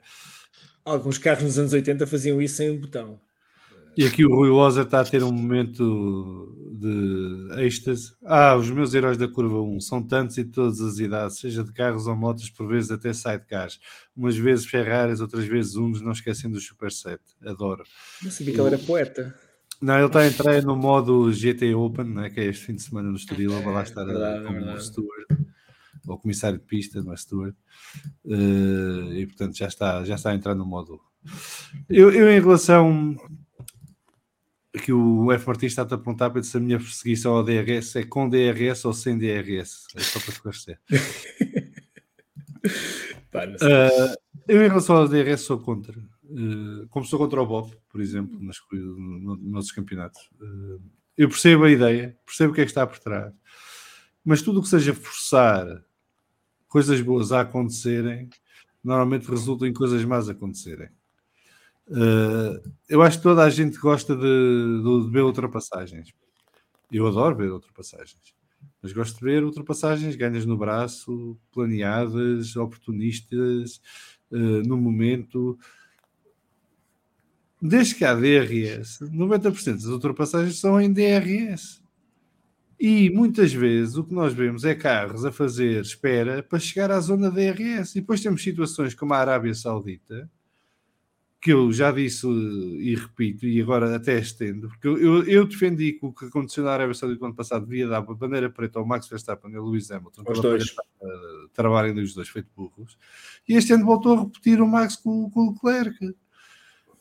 E já estamos nesse ponto, não é? Em que o DRS é tão importante que eles até travam de repente para ganhar eles a zona de DRS. Ah, portanto, mais vale acabar com isto e deixar as corridas serem o que são, corridas. E os heróis que se atirem e que tentem a sorte. Uh, e, e, os menos heróis que se conformem com, com a vida, que, que é mesmo assim. Uh, se querem uma situação de compromisso, uma solução de compromisso para retirarmos o DRS e fazermos isto às mijinhas, então acho que isto deve ser, como alguns de vocês já disseram, como já falamos aqui várias vezes, limitar o uso durante a corrida, só X vezes durante a corrida, só X durante a corrida, poder ser utilizado para atacar e para defender. Uh, e até vos dizer uma coisa, eu punha DRS nas retas mais pequenas, onde não dá para ultrapassar com DRS, mas dá para aproximar. e depois que tentem a sorte nos pontos de ultrapassagem certos. Dá para é lutar pela travagem. Se puseres nas retas mais pequenas, dá para lutar pela travagem. Pronto, mas é melhor. É isso mesmo. Sim, Pronto. Aí tudo bem. Agora, numa reta como a Imola, esquece lá isso. Porque isto, Damos o DRS e arrivederci. o que temos visto ultimamente com o DRS, onde funciona, mesmo na Austrália, que toda a gente disse, ah, já foi uma corrida melhor. Eu achei a corrida da Austrália o normal, uma má corrida. E as ultrapassagens que houve foram DRS ou diferenças brutais de velocidade. Por causa dos pneus ou por causa do desgaste do não sei o quê. a ou- ultrapassagem do Pérez ao Luís, por exemplo, toda a gente ficou extasiada. Pá, Aquilo é uma diferença incrível de andamento, não tem nada a ver. Não há, não há possível, não, não, não é não é o Red Bull do ano passado contra o Mercedes do ano passado. Exatamente, não, não, não, Ah, é, é um não, sim, é um não acontecimento. É, é a Não diferença de andamento, mas a forma como ele a faz por fora tem. Sim, tem claro. Não, é bonita na mesma. Ó Pedro, é um bonito dia, esteticamente, não, Chegou aqui o, esteticamente qualquer gosta. Ultrapassagem, o, o, o ultrapassagem do Max. Uh, Diz desculpa lá, a ultrapassagem do Max ao, ao, ao Leclerc com DRS, que faz por fora também, pá, está bem, muito bem feita. A forma como ele aguenta uh, e, e- e faz, e, e consegue fazer a- a- a- a- a- as, as curvas no, no limite ali também. Pá, não- mesmo com DRS é preciso ter mãozinhas para, para, para saber fazer. Portanto, não, nem, Sim. nem tudo é mau. O João Carlos Costa está aqui a dizer, mas o DRS é automático, não há preparação, não há tática. Eu acabei de explicar, eles esperam pela zona DRS, portanto nem tentam nada antes. E depois, até parece que funciona sempre. Claro que não funciona sempre, mas funciona mais vezes do que não tendo DRS. Se não tivessem DRS, a maior parte desta ultrapassagem não se verificava. E acho que não é estar a dizer nenhuma mentira dizermos isto e assumirmos isto. Uh, mesmo as ultrapassagens que acabaste de falar, Pedro, sem DRS não eram possíveis. E a mim o que me custa mais é que o DRS inutiliza quem tem que se defender ou desarma quem tem que se defender. Ok. Uh, n- Não eram possíveis sem DRS, como não eram possíveis tam- uh, muitas delas também sem o uso da, da, da bateria. A, a questão é essa. Mas a bateria é tem que- os dois. A bateria tem os dois. DRS só tem quem vai à frente. Atrás. Não, quem vai necessariamente. atrás, desculpa. Não, não, mas, mas, de, mas de qualquer forma, uh, é, é questão do uso e das zonas, porque com a bateria usam quando querem e onde querem. E sabem que têm um limite de utilização, porque depois têm que recarregar se utilizam demasiado. Mas ah, ahm, é que n- não é questão de ter aquela ajuda para ganhar velocidade, é o facto de ah, ser exagerada a forma como é feito, de haver, de, de, e- e- e de haver demasiadas ah, vezes na corrida. Ah, portanto, se limitarem, se continuarem a usar e limitarem, me- melhora e vamos continuar a ver boas ultrapassagens, porque é preciso ter mãozinhas para as fazer.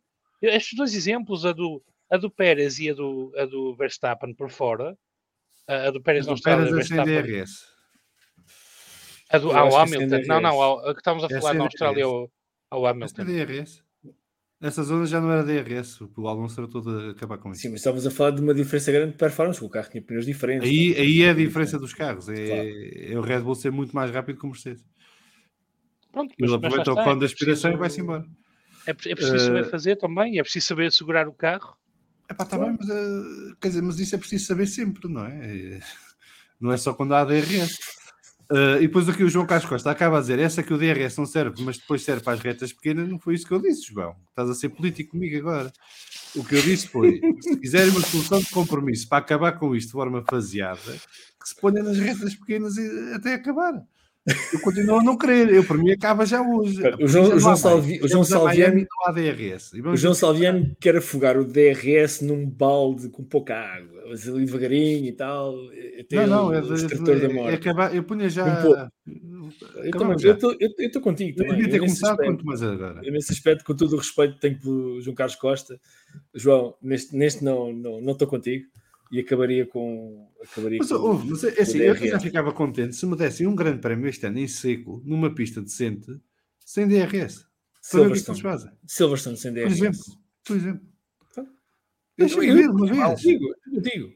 Estou contigo. Timão não, não há do calendário, mas se- Se houvesse, no Mas- calendário. sim, sim, mas dê-me uma pista decente, sem DRS, em seco, para ver o que é que eles podem fazer sem DRS.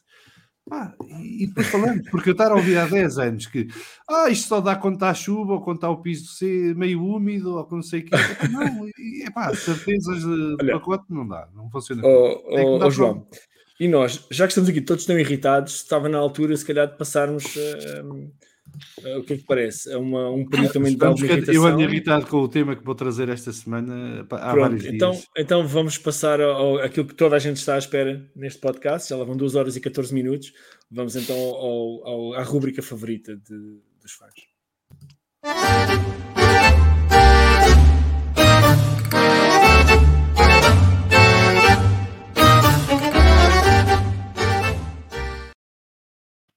Isto podemos tirar o programa do Vasco, manteremos o Vasco do programa, não é? É por procuração, é este, não?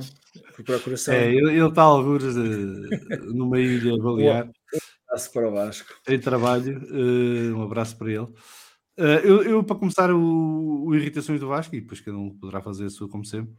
Uh, eu já pus este, esta minha irritação no Twitter ontem, e, mas continua porque o festival continua hoje e há de continuar até ao dia a seguir ao Grande Prêmio Miami, que é a indignação de tanta gente com o raio da Marina do circuito de Miami. É pá, um pó rei com o Esparta com as frustrações de cada um, pá. Não tenho que levar com isso todos os dias. Deixem lá os homens fazer a marina onde eles quiserem, como quiserem, pintar aquilo de cor-de-rosa, as bolinhas amarelas, é-me indiferente. Não estava à espera dessa, confesso. Desculpa. É, pá, é que é todos os dias um massacre. Ah, e em vez da marina podiam pôr uma zona de peão que era mais barata, e depois em vez de aqui, e porque é que é tudo falso, e porque é que não sei o quê. É pá, é o grande prémio de Miami como o Grande Prémio de Portimão é feito por quem, manda, quem está em Portimão, o Grande Prémio de Miami é feito por quem está em Miami. Em Portimão damos cadeiras velhas encardidas ao monte de terra e vocês estão todos contentes. E Miami, porque mete uma marina, já é o fim do mundo. É pá, deixa-me ter a marina, deixa-me ter o Miami Vice, deixa-me ter o que eles quiserem.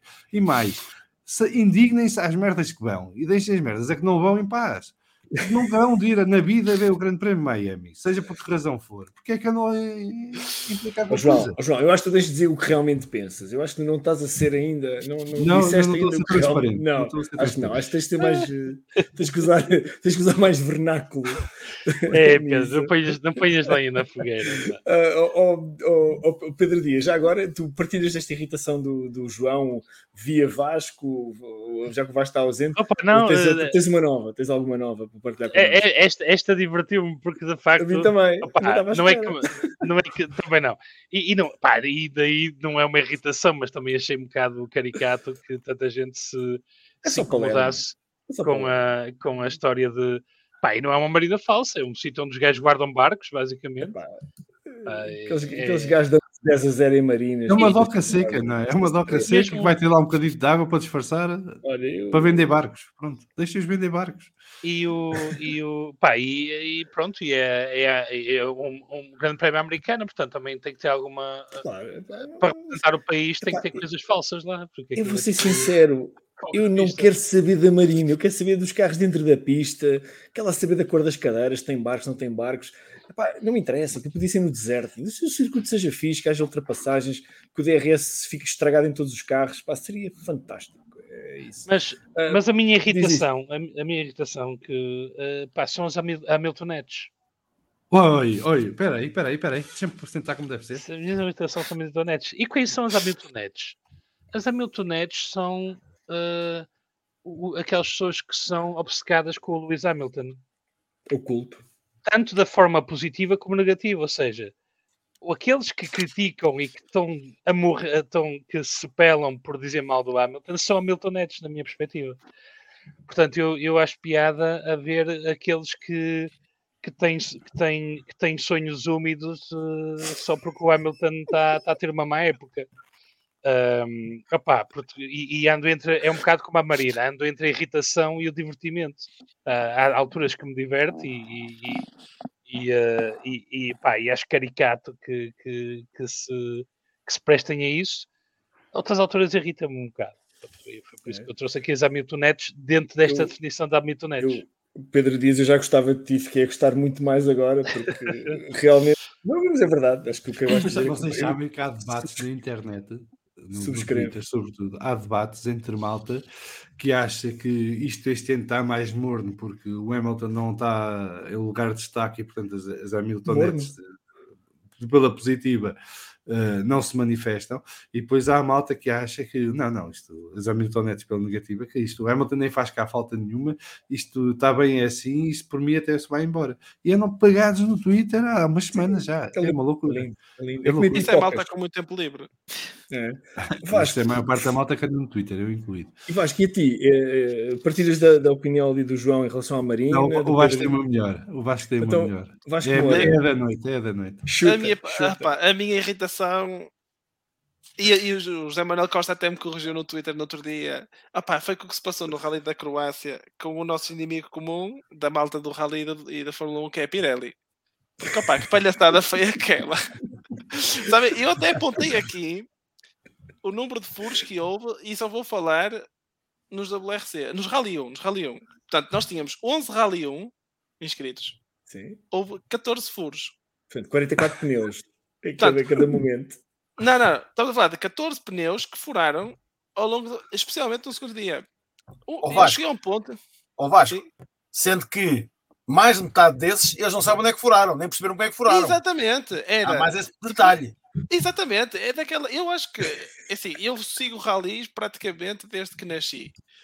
Eu nunca me lembro da gente falar de pneus desde que a Pirelli entrou. Já o ano passado, eu não sei se vocês se lembram, o Mads Oswer, que era um piloto que estava no WRC2, foi multado porque chegou, furou, o pneu do- furou dois pneus na mesma classificativa, chegou ao fim e insultou a Pirelli e na altura foi multado. Mas eu, eu cada vez mais consigo compreendê-lo porque isto está a chegar ao nível da palhaçada que é na Fórmula 1 em que temos a Pirelli a ser o protagonista do campeonato. E eu acho que a Pirelli gosta é de boa ou má velocidade, não interessa. O que interessa é que falem. E eu acho que é muito isso.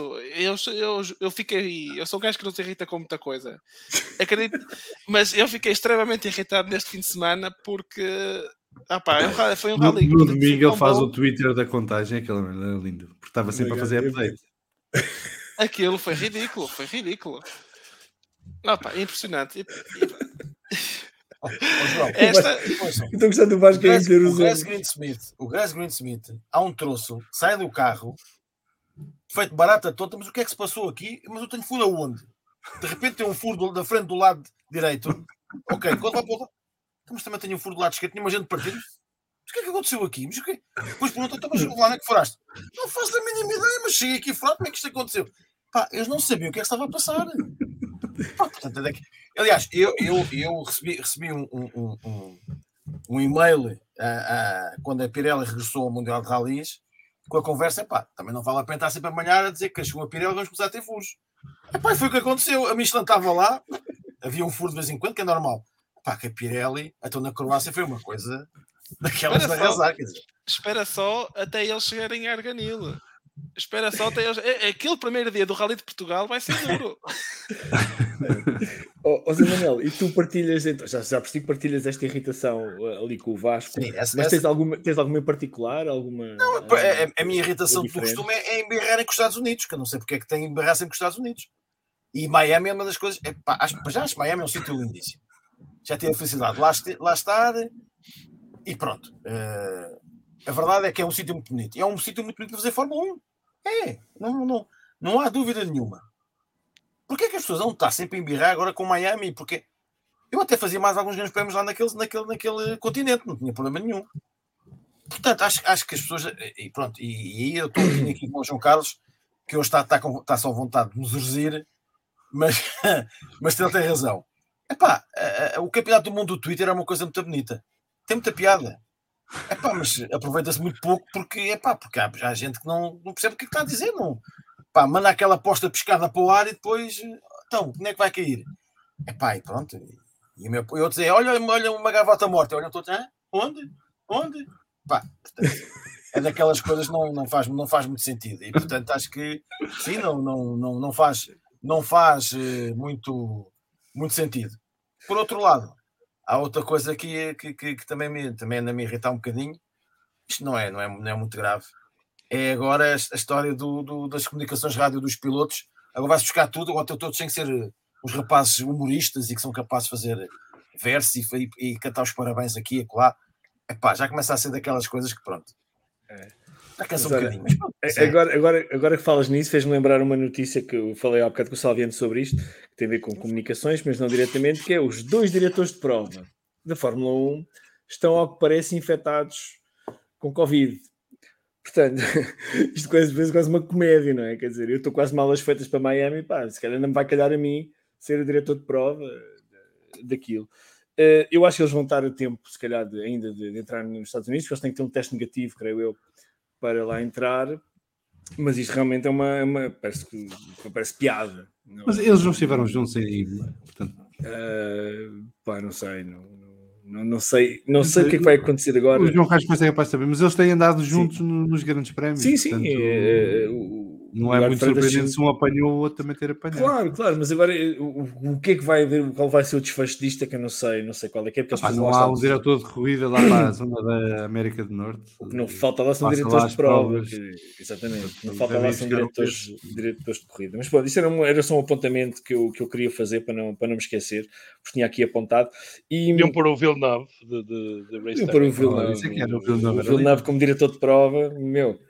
Não, não, obrigado. Eu fui fã dele, mas fã do- sou fã do pai dele, mas dele nem por isso. Eu queria fazer aqui, João, não sei se queres ir ao chat Mas fez a melhor ultrapassagem já viste na tua vida. É verdade, isso, lá. mas isso não há dúvida. Isso não há, não há, não há Hungria 86 que ultrapassa o Estoril 96. Não é? Se desculpa lá. Ultrapassagem por fora na parabólica a um senhor chamado Schumacher.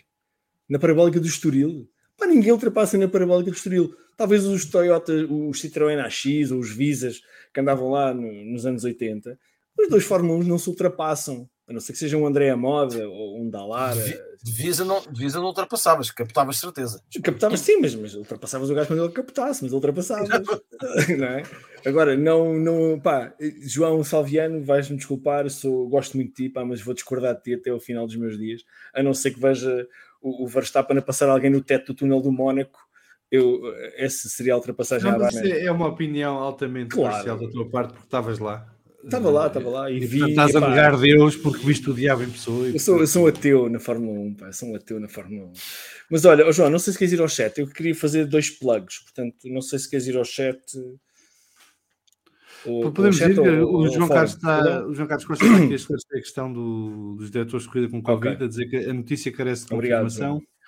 Um deles nem iria a Miami, que, era- que seria o Eduardo Freitas, não estava planeado, e que, portanto, quem escreveu a notícia não teve grande cuidado. Há um terceiro diretor de corrida já definido, que substitui Eduardo Freitas, onde este não está. Portanto, isso não será Obrigado problema à partida para o Grande Prémio de Miami. Uh, o por tal é grande prémio, o grande prémio da Marina Falsa.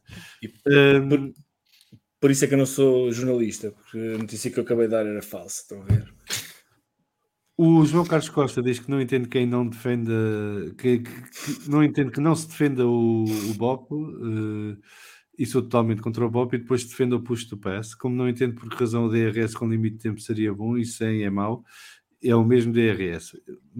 Eu defendo para fasear o DRS, sair o DRS de vez da coisa. Portanto, eu não, não quero cá nada disso. João. Antibiótico, é um antibiótico. Eh, e o BOP é o mesmo caminho. Eh, mas, mas concordámos aqui na questão da Marina de Miami, que é, o- que é o que importa, verdadeiramente. Eh, O tema mais Obviamente, importante. é O, o, o facto do dia.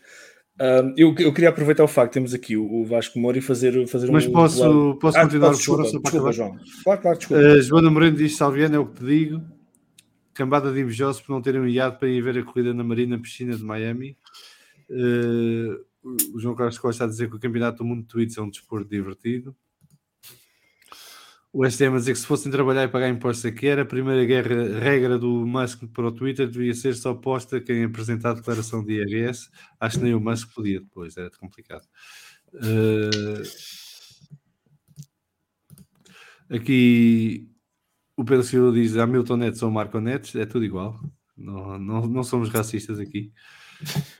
Uh, STM, a Pirelli depois montar uma na fábrica, um forno de pizzas com ananás, nunca mais foi a mesma. Pois não, porque a pizza com ananás é tão boa que os homens passam a vida na cantina, nem vão, nem vão à fábrica já. Em Itália não há pizza com ananás. não? Uh, ah, já, mas tens de saber pedir. Pedro Lagareira dizer Vasco que não há boa nem má publicidade, há publicidade e que talvez na Croácia o asfalto tivesse muitas pedrinhas pequeninas e essas é que foram. Era, era muitos detritos, muitos detritos na pista pneus não aguentaram. Ou pouco acertou Eh, encher uma pedra grande, por acaso. Mas a pedra grande não furou, foi só a pequenina, certo? É Não, partiu só a suspensão, mas pronto, isso não interessa. Pronto, mas isso é outra. Isso são outros Era, uma pedra assim um bocadinho maior, que parecia um fardo de palha, mas não era. Isto com a Pirelli para furar tem que ser coisas que não se veem. Ok? Tipo, detritos na pista. Aquelas coisas místicas. Sim, sim, sim, sim. O João Carlos Costa está a perguntar ao José Manuel Costa se, se houve furos no rally da, da Suécia. Ó, ó, ó, João Carlos. Olha, houve furos no rally da, da, da Nova Zelândia de 2021. Também não houve, não houve rally. Sabes porque é que não houve Suécia não há furos? é normal não haver furos. Quanto ao facto de saberem, alguns sabiam, mas alguns realmente não sabiam onde é que furaram. Outros sabiam, outros souberam, outros não. Eu só ia dizer que não houve furos porque o pneu é um prego. Da neve, não é? Como é que vais furar um prego? Não, não furas. é fácil. Uh, se calhar tem que começar a usar as correntes em todos os grandes prémios. É capaz de ser a solução. Ou grandes prémios, galis, peço desculpa. É pá, não, pregos não. STM aqui a dizer que a Pirelli é o maior amigo de quem falta ao trabalho. Chefe, vou chegar tarde, furei, uso Pirelli. Está feita a sugestão da parte do STM. Vamos então continuar, Pedro. Sim, eu queria, fazer, eu queria fazer dois plugs antes de irmos ao último tema da, da, nossa, da nossa conversa e que tem a ver com, vá, com, com o universo de podcasts que estamos, a- que estamos aqui a criar e estamos a fazer inveja à Marvel. A Marvel tem o Marvel Cinematic Universe, são uma data de super-heróis e o João Salviano resolveu criar, eh, além do Vamos Falar de Fundo tradicional, que é este que vocês estão agora a ver e a ouvir, mas eh, tem outros. Isto temos o debrief ao aos domingos ou à segunda-feira, dependendo da disponibilidade das pessoas que o fazem eh, a seguir a cada grande prémio, que eu sugiro. Este, última semana foi extremamente interessante, eu gostei muito. Pena ter estado lá o Alexandre, que destoou um bocadinho, portanto não foi assim tão interessante com isso, mas Precisávamos de- dele para encher. sim, foi só para encher, eu compreendo. Eu compreendo. Havia um Ele- lugar e. Ele já, foi, ele já foi corrido da Sport TV, agora vai ser corrido do Isto, podcast. cadeira não vazia fica ainda. mal. Ele não sabe ainda, mas é- está guardado. Uh, sugiro, sugiro sinceramente que ouçam, porque está mesmo, foi mesmo muito interessante. Então, o VFF1 Motores, que fala, temos a versão MotoGP, uh, que é o Rui Wazard, que esteve aqui ainda há pouco no chat e que eu recomendo, que agora também é, pelos vistos, colega ali do, do José Manuel Costa na Sport TV, a quem eu dou um grande abraço, porque gostei muito, gostei muito de o ouvir naquele bocadinho uh, que tive a oportunidade de ver na, na Sport TV sobre os Superbikes. Uh, temos, uh, já disse o debrief, e temos, temos aqui o Vasco Moura que faz o, o WRC sobre os ralis, o VFF Motores WRC sobre os ralis. O F1 para Totós, que foi ontem, que teve também a presença do Alexandre mais uma vez.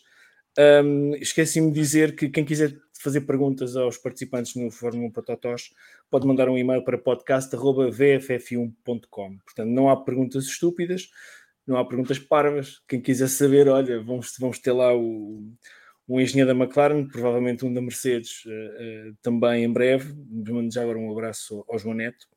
Portanto, este é o primeiro plug, portanto, é o universo VFF1 Motores, para o qual precisamos de apoio. Portanto, aos nossos patronos e patronas que já nos apoiam, muito obrigado. Pá, passem a palavra, pode ser que, que, que arranjem mais uns e- apoiantes. Deixa-me falar aqui uma notícia última hora, sim. porque eu recebi agora o alerta. eh, no site da Fórmula 1 começaram a- começou a venda dos bilhetes para o Grande Prémio de Itália, em Monza. Portanto, quem quiser, esteja a ver, que queira ir a Monza ver, Muito pode ir agora a correr. Eu, eu conheço dois tipos, dois tipos que, que lá vão. Não sei, se, não sei se a vizinhança vai ser boa, mas dois tipos que, que vão a Monza. E há deles que peçam pizza com ananás, porque não sei, que vai, vai haver uma guerra civil, sobretudo ali naquela zona. O segundo plug, João, tem a ver com o especial de, de, de domingo. Domingo. Não sei se podemos falar já nisso. Um, domingo Podemos. é dia. Sim, Deixa-me só aqui mostrar. Sim, sim. Domingo é dia 1 de maio. Para quem, como nós, gosta de Fórmula 1, o dia 1 de maio é uma data que ainda hoje, todos, pelo menos os mais velhos, se lembram bem. Dia 1 de maio de 94 foi quando o o Ayrton Senna teve, teve o seu acidente no Grande Prémio de Imola e perdeu a vida. E nós, no dia 1 de maio, às 21 horas de Portugal, menos uma hora nos Açores, vamos fazer, vamos fazer um especial. Portanto, hum, Sim, é um participem. especial, sobretudo para celebrar a vida da Sim, isso- exatamente. A morte, já- já falámos muitas vezes do acidente, já falámos muitas vezes de- da, da tragédia, do que é que foi aquele fim de semana. E não esquecer também que faleceu no dia anterior o, o Roland Ratzenberger, que normalmente fica esquecido quando se fala da morte do Senna, da morte do E Senna. o pai do, do Roland Ratzenberg esteve em Imola este fim de semana. Esteve, e com o capacete do filho. Um- Foi um momento bastante bonito e, e a Fórmula 1 é feita por pessoas para pessoas e, e isto humaniza acaba por humanizar o desporto. Mas como vos disse, no domingo então às 21 horas, Portugal Continental, vamos ter o nosso especial Ayrton Senna, uh, podem participar, uh, contem-nos as vossas histórias, memórias, uh, piadas, provocações se quiserem sobre Ayrton Senna, porque ele foi, é e sempre será um dos, um dos monstros deste desporto que nós e só deixar aqui uma palavra ao Ricardo Frois, que é o grande incentivador desta iniciativa, Exatamente. fazemos este especial no domingo. O, o, Ricardo Frois, se tiver internet, também vai participar. O Ricardo Frois, se a internet pois, ele não falhar... Essa é a grande incógnita. É, é a grande incógnita, portanto, eu acho que todos nós vamos estar atentos, porque eu vou levar um pacote de pipocas para ver se o Ricardo vai ficar frozen no ecrã novamente, se vai cair da internet, se vai cair da cadeira, o que é que vai acontecer. O cena uh, para mim era... Exatamente. Exatamente. É uh, eu, eu, queria terminar, vamos terminar a nossa, a nossa conversa de hoje com um tema, bah, não tem diretamente a ver com Fórmula 1, mas que, estando cá o Vasco Moura, não podíamos deixar de, de lançar o desafio uh, sobre o, o, o, Rally da Croácia, que eu confesso. Não é só ter cá o Vasco Moura, temos o Zé Manuel Sim, Costa. Obviamente, Zé Manuel Costa. João Carlos Costa também teve. Tava, a comentar o WRC no fim de semana. Estava a dar lugar aos novos, pá, coitado. Toda a gente conhece o Zé Manuel Costa, o Vasco Moura está ali Sim, mas tal, eu, então... questão que o Zé viesse cá claro, claro, exatamente. para aprender umas coisas. Exatamente. Exatamente. exatamente. exatamente. Até porque queria, o Zé não percebe nada disto. Queria lançar... Eh, Ora queria, está. Queria lançar ao Vasco Moura então o desafio de... Eu, eu vi espaço, vi resumos, não, não consegui ver o rally. Que, que nos falasse um bocadinho sobre o que aconteceu na Croácia e além dos furos todos da Pirelli e já percebemos que eh, a Pirelli está na shitlist do, do Vasco, o que, é que ele, o que é que tens para nos contar? Uh, portanto, esta foi a terceira ronda do Mundial de Rallys, não é? Uh, depois de Monte Carlo e da Suécia. Era o, é a segunda vez que se faz o Rally da Croácia, portanto, para alguns do pelotão seria a sua primeira vez, entre os quais o vencedor, porque apesar do ano passado ter já descrito, acho que fez 7 km, acho que não me enganei. Acho que o ano passado ele fez 7 km e destruiu a carroça. Portanto, isto agora um rally... entre tios e Manel, isto agora entre tios e Manel, é... entendam-se. um, Eu só falo de Biasio. Pronto, temos que fazer um. Temos que falar consigo, aí um de rallies daqueles de, de, equipas antigas. eu não consigo concordar com este homem, meu. Biasio. Se, o Nuno Pinto ouvir isto, vai-me rolar uma, uma praga. O Biasio era o gajo que tinha o lance com a cor errada, meu. Epá, eu disse aquilo para ser uma piada, não era para desviar o ah, assunto. Ah, Deixa acabar o barco. Pronto, é, é um rally. Não, não é bem ao estilo do rally da, da Catalunha, daquele tipo de asfalto tradicional, não é? É um rally mais sinuoso, com estradas mais estreitas eh, e, e tendência a ficar estradas mais sujas. Eu sei que acho que é um rally bastante engraçado. Foi uma boa adição ao calendário. Espero que temos sempre o mesmo dilema como na Fórmula 1, que não tira os rallies históricos, mas é uma boa adição ao calendário que por mim pode ficar. Na, acho que por mim passa. Foi um rally que foi pouco disputado no primeiro dia, porque tivemos o Rovampera que beneficiou de partir à frente, apanhou a estrada mais limpa e também beneficiou que os outros foram errando e furando, é? porque ou cometiam erros ou cometiam ou furavam. Terminou o primeiro dia com uma boa vantagem, não é? E, uh, e depois também houve aí umas palermices do Thierry Neville, não é? Acho que o José Manuel Costa tem, que, que também nos pode explicar um bocado o que é que aconteceu. O, o Thierry Neville basicamente é assim: teve um problema de alternador, substituiu a Correia, a Correia voltou a partir, então o que é que aconteceu? Entre uma entre a partir uma uma e a partir da segunda, andou a passar em zonas de radar de, de 80 km h a 150 e a polícia croata aplicou-lhe 1900 euros de multa. Epá, só que ele não fez só uma vez. E como agora os carros estão todos muito bem controlados por GPS e sabem exatamente onde é que toda a gente está. Aliás, o Hugo Magalhães estava connosco e explicou claramente. Eles sabem exatamente onde é que tu estás. Pá, desvias 100 metros, desculpa, lá vai lá para o sítio e não estás a andar no sítio certo uh, ele cometeu várias infrações dessas.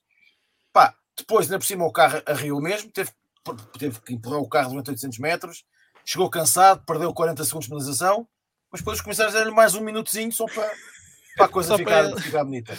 No outro dia de manhã, não tinha o híbrido a funcionar, teve que ser empurrado porque eles no parque de licença têm que andar com, com parte elétrica, não podem andar com o motor. Mas isso é, é, é, o Williams de, dos rallies? Parece o Mr. Bean, meu. Parece uma história teve, Mr. que ser empurrado até, até fora do, do parque. Lá fomos no parque, lá foi com motor de explosão. Depois aquilo lá funcionou. Uh, perdeu mais 10 segundos, porque chegou atrasado ao controle do primeiro troço. Portanto, no total penalizou 1 minuto e 50. Mas andou depressa, andou muito depressa. Só que pronto, depois teve estas coisas todas. E pá, lá conseguiu passar o Craig Breen e ficou em terceiro.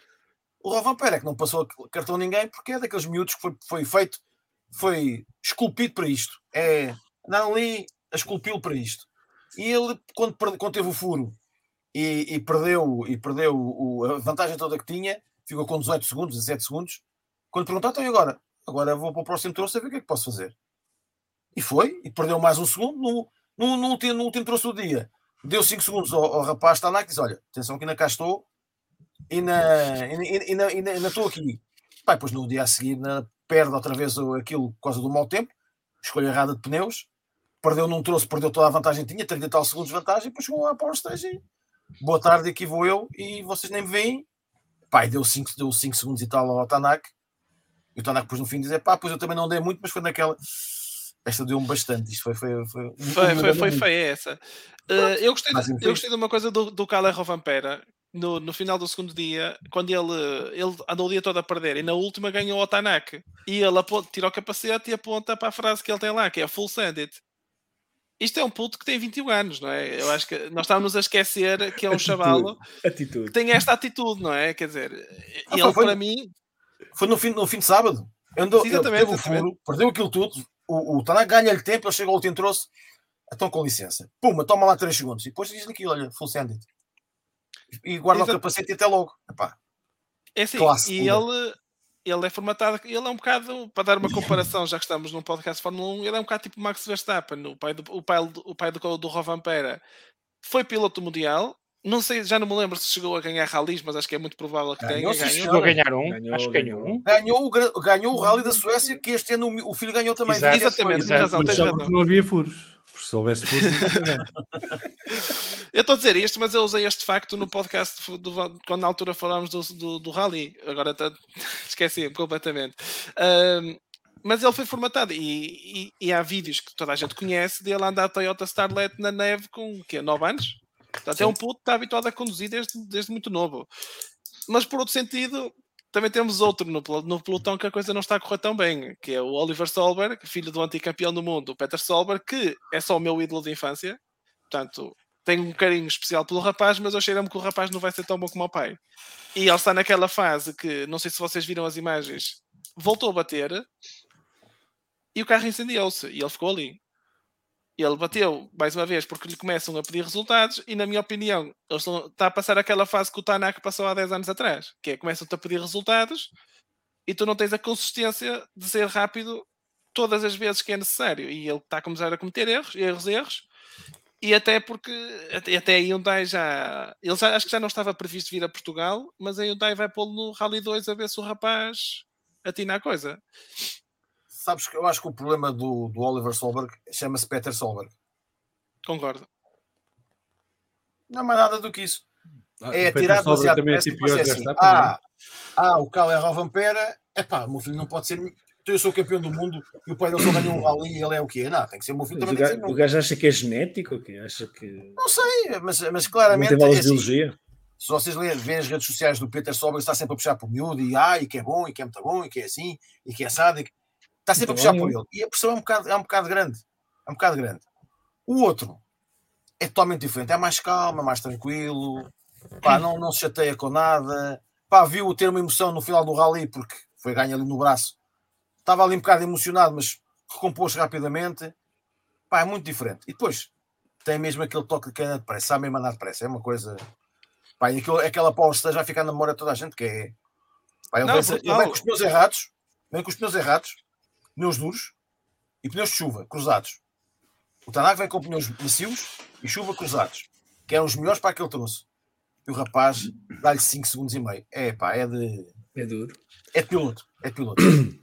Eu queria só complementar um comentário que o João Carlos Costa disse, que o Neville teve muitos problemas e o maior é que é ele mesmo. é exatamente.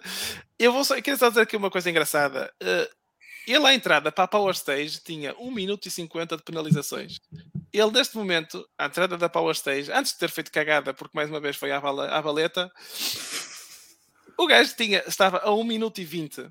Portanto, ele tecnicamente, se não tivesse feito, se não tivessem eh, aqueles Cs todos, não é? O gajo seria o líder do rally. Mas estes Cs todos, para mim, começam a ser a definição do que é a carreira dele. Porque um gajo começa a dizer: ele é aquele piloto que poderia ter sido campeão em 2017, em 2018, em 2019, em 2020 ainda chegou ali ao último rally com possibilidade, ou seja, é o piloto dos SES, começa a ser aquele piloto dos SES e este rally Eu- para mim é a representação da carreira dele. Quer dizer, sem desrespeito nenhum, o gajo é o Sterling Moss dos rallies, é isso. É um bocado, opá, é, e a mim custa-me, porque eu, eu, por acaso, até acho bastante piada ao rapaz, acho que é um excelente piloto, mas começa já me mentalizei que eu acho que nunca vou ver o gajo a ser campeão do mundo. Ele vai ganhar rallies, vai ser espetacular, mas. Porque o gajo andou muito bem este fim de semana, atenção. O gajo, Sim, a, o- polícia o- confirma, a polícia confirma que ele andou bem. Exatamente, o gajo andou duas muito bem, vezes, o gajo- o gajo é muito bem, mas Eu é, a- pá, eu acho- os- Eu acho que já foi mais isso. Já foi mais isso. Já foi mais um, um rapaz que tinha aquelas, aqueles ataques de, de- de- de fúria e aquelas classificativas como a da Suécia, em que ele não trouxe em que é- tinha o rally ganha, certa num, num, num, num Mac de cimento e Ah, acaba pois com a foi na especial, exatamente. Sim, sim. Esse- esse- acho que esse tempo já está um bocadinho a acabar. O que aconteceu aquele, no, no último troço, a, a porrada que ele, que ele deu, epá, não tinha intercomunicadores e pronto, e depois ele diz que foi surpreendido com o pneu duro que fez na travagem, mas no fim do azar teve uma grande sorte, porque mandou uma porradona de todo tamanho e o carrinho ficou, deu uma pirueta e caiu certinho. E ficou com dois furos, ou lá o que foi. Pá, teve- o sim, Pirelli, já trazia um, Pirelli. teve outro. Mas, é pá, a- acho, que- acho que é assim. O, o problema do Mundial de Rallys neste momento é que tens três marcas que vão ficar este- esta, esta, esta regulamentação toda, que não vai entrar mais ninguém com essa certeza. Só quando lá o Bin Soleil quiser ter mais parte elétrica é que aquilo vai, vai trazer mais, mais equipas, mais construtores, em princípio. Ahm, e depois tens eh, pá, equipas que são muito, muito desequilibradas. São, tens, ali pilotos muito bons, depois tens pilotos que não são tão bons assim. E portanto, não, é, é um bocadinho, está um bocadinho desequilibrado o Mundial. E o, o rapaz uh, Rovanpera, se a coisa correr bem, no final do ano é campeão do mundo. O João Carlos Como é Costa está a defender a Pirelli, portanto, epá, não vou dizer mais nada Como é sobre a que. Pirelli. Diga-me uma o João. Carlos Costa passou para o lado negro da força. Defende o DRS, defende a Pirelli, é uma coisa. Isto está está complicado. A gente tem que convidar o João Carlos Costa a vir cá e fazemos todos aqui um debate com ele Se sobre ele quiser, DRS, vem, Pirelli. ele, já- ele sabe só tem que vir. Exatamente. Está Oh, convidado aqui em direto oh. para a semana para vir. Ô, ô, José Manuel, diz-me como é que fica o campeonato nesta altura, como é que estamos em termos de marcas, em termos de pilotos, eh, como é que agora está, como é que está a classificação? Sendo que Tá, o próximo, o próximo rally é Portugal, Portugal. Legal. próximo mês. Esse próximo mês. Mas, mas antes, antes de chegarmos O, aí, o duelo dos chefes. exatamente, Ah, era aí que eu queria chegar. Mas como é que está o campeonato neste momento? Quer marcas, quer pilotos? Tens o Rovanpera na frente, tens em segundo lugar o, o, o e em terceiro está o Brino. Nas, nas marcas está a Toyota à frente, depois está a Hyundai e a Ford. Ok. A Ford teve aqui um bocadinho, na Croácia teve um bocadinho abaixo daquilo que se esperava. Porque normalmente a Ford faz sempre carros bons quando é mudanças de, de- de regulamento. Uhum. Desta vez a coisa não está, não está tão bem. Mas também é verdade que o carro ganhou com um senhor chamado Sebastião Lando. Também é verdade. Vamos ver agora o que é que vai acontecer Mas o, mas o, é mas o. Brin, mas o Brin também teve bem em Monte Carlo. eh, Foi a Suécia que lhe correu mal, não é? Estar E melhor neste agora. rally, eu acho que neste rally ele teve ali Ele neste eu rally acho teve que ele sorte está que um não houve bocadinho ninguém. Ele está um bocadinho tolhido pela necessidade de ter resultados. Hum. E não quis arriscar a luta com o Neuville e, portanto, deixou-se ficar. Pá, foi ultrapassado. Pronto, e tudo bem. Mas eh, acho que. Acho que, que, que foi, foi. Ele teve ali um bocadinho o receio de arriscar o, o, o, o, resultado.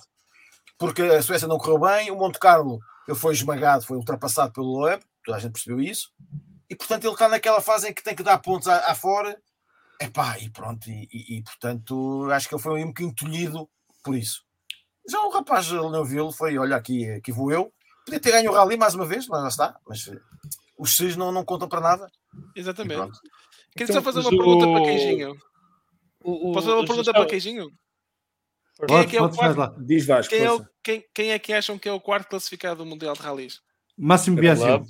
A polícia, a polícia aqui atrás do Neville. O carro da polícia atrás do Neville. Eu acho É incrível. É o É o- maior é de todos os tempos. É, é o Loeb. Web. O- E arrisca-se.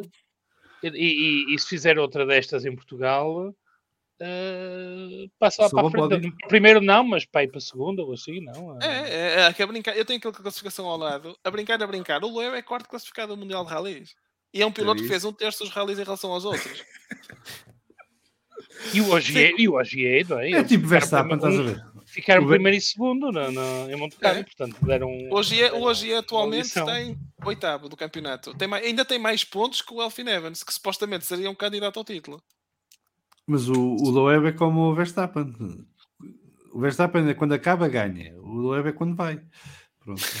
Não é bem igual, porque eu gosto do Loeb e não gosto do Verstappen, portanto não são iguais. Em Mas tu és um Portugal não gajo vai correr esquisito. tão bem. Sonhas com baleias e não sei. Também não acho, também não acho que em Portugal vai correr tão bem. Em Portugal não vai correr tão bem. Achas que não? Mas, Manel, porquê? Não. Porque é que. Porque Não, é assim, um rally diferente. É mais, uma mais coisa é tu Tá estás, num- estás num rally em que as condições vão-te ajudando. Tens muita Uhum. experiência, conheces muito o, o terreno e vão-te ajudando. Ele, ele- o Loeb teve ali uma jogada que tentou enganar o Ogier a pôr pneus slicks numa zona de neve e o Ogier foi atrás dele e, de- e deu-lhe uma coça. Essa é que é a realidade. E portanto ele percebeu que pronto, tinha que jogar de outra maneira e conseguiu. O Ogier depois teve, teve, o- teve o problema que teve. Ele não perdeu o rally por causa disso, porque o Loeb estava na frente já quando ele, Sim, sim. o rally acabava com um ou dois segundos de diferença entre os dois. Agora, aqui no Rally de Portugal a coisa é diferente. O rally está muito diferente do que ele, do que ele, do que ele conhece e os rapazes lá na frente estão a andar muito depressa. Muito depressa, mas muito depressa. E, E, ele vai ter alguma dificuldade. e- e vocês não. E eu acho que aí também há outra vantagem dos, dos pilotos que estão a competir mais de forma mais regular, que é a história de utilização do- da parte elétrica, porque requer alguma hum, Habituação. a- habituação e, e- e estratégia também, não é? Onde é que, onde é que os, os, utilizam. pilotos não têm, os pilotos não têm falado muito nisso, por acaso. Eles, hum, acho que eles já estão naquela já estão naquela fase em que já, já perceberam bem que aquilo funciona. Aliás, houve pilotos agora na Croácia que nem ligaram, eh, aproveitaram para desligar o, o semi-híbrido nas zonas mais difíceis. E até quando molhado. choveu, Pronto. e até naquela classificativa que choveu muito, ligaram quase todos. Portanto, eles já percebem como é que aquilo funciona. E depois é assim: eh, o- eh, no princípio, eles mal tocavam no travão, aquilo desligava-se e depois tinham de estar 60 segundos à espera. Agora não, já há um delay no travão, já podem dar os toques de travão a, a curvar, que aquilo não desliga logo. Portanto, ali, eles já sabem como é que aquilo funciona. A questão que está aqui é: se- agora só tens é que saber onde é que podes usar os 500 cavalos. Que são por pouco tempo, mas onde é que podes usá-los? Epá, em Alcatrão não é muito difícil perceber onde é que podes usá-los. Em terra não é tão simples. Agora, eu não estou a ver, ninguém está muito preocupado com isso, porque assim, como, como alguém dizia, potência nunca é problema. Falta dela é que é, que é mau. Portanto, mais potência não faz diferença nenhuma e estes carros andam muito depressa e, e- e têm menos aerodinâmica do que tinham, mas são carros muito giros e, e- eu acredito que, que vamos ter os rallies de terra vão ser muito divertidos. Agora, eu acho é que lá para andar lá na frente tem que ser, eh, tem que ser algum, algum ritmo e, e- e pronto, e não estou a ver. O, É o assim. Web já, já anda-se um bocado a dispersar. Já é DTM, este fim de semana vai estar no DTM, depois é todo terreno, depois é rally, já está-se a dispersar um bocadinho. E portanto, Eu não acho que descarto, vai ser mais eu, difícil. eu não descarto totalmente quem parta de trás, porque no primeiro dia aquilo é duro. Aquele, o troço é ser Arcanil, Góis e Lousá e ainda vão fazer uma passagem em Mortágua. Sim. Aquilo vai ser duro. Aquilo não é tão duro como, por exemplo, o Ponte Lima e não sei o quê, mas são consecutivas muito duras. E depois eles têm que fazer quase 200 km em ligação em autostrada que aquilo, a mecânica vai sofrer. Isto sem assistência no primeiro dia, não é? Aquilo, o primeiro dia vai ser duro e eu acho que partir de trás vai dar vantagem. Por isso é que eu não dou já o campeonato ao, ao Rabampera, primeiro porque é muito cedo. Mas porque estes rallies de terra ele vai apanhar aqui dois seguidos muito difíceis, que é a Sardenha e Portugal, em que ele vai abrir a estrada e ele é capaz de sofrer no primeiro dia. Mas agora é que vamos ver o que ele é capaz, porque se ele sai do primeiro dia do Rally Portugal ainda a uma distância palpável, eu acredito que o gajo ainda vai ganhar o Rally. Mas tipo, sem qualquer problema, se ele continuar com as prestações assim, se ele sai do primeiro dia do Rally Portugal ali perto dos primeiros, é capaz de ainda ir ganhar o Rally. Acho que ele tem a vantagem vosso- pontual para gerir. Ele pode Sim. muito bem no primeiro dia andar ali, tentar ficar o mais perto. Ele vai fazer a tática do Ogi, que é, que é muito simples, é deixar-se estar até ficar o mais próximo possível deles, e no segundo dia parte vai de quarto ao quinto e depois ia atacar a fundo. É o que vai fazer.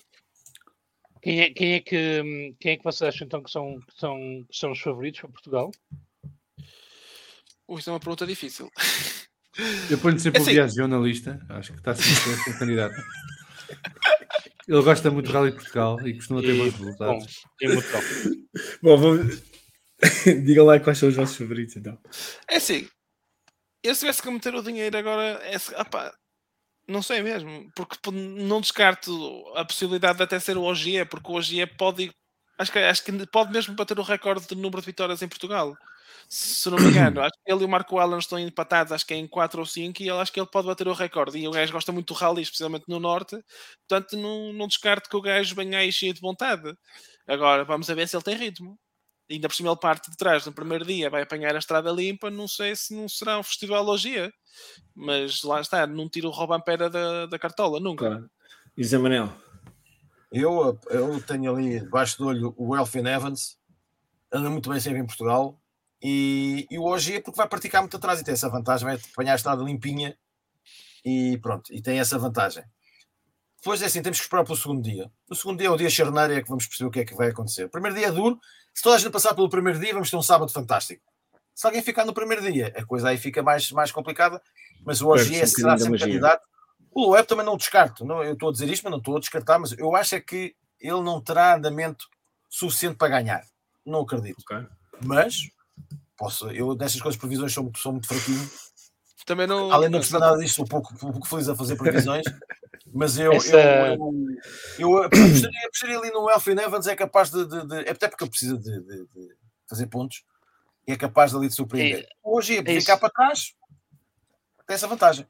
O, o, o, Evans tem sido um bocado de desilusão até agora, não é? Portanto, é, é uma aposta arriscada. É arriscada. É, mas é assim, mas é que é assim, ele, ele, tem dois, ele tem duas saídas.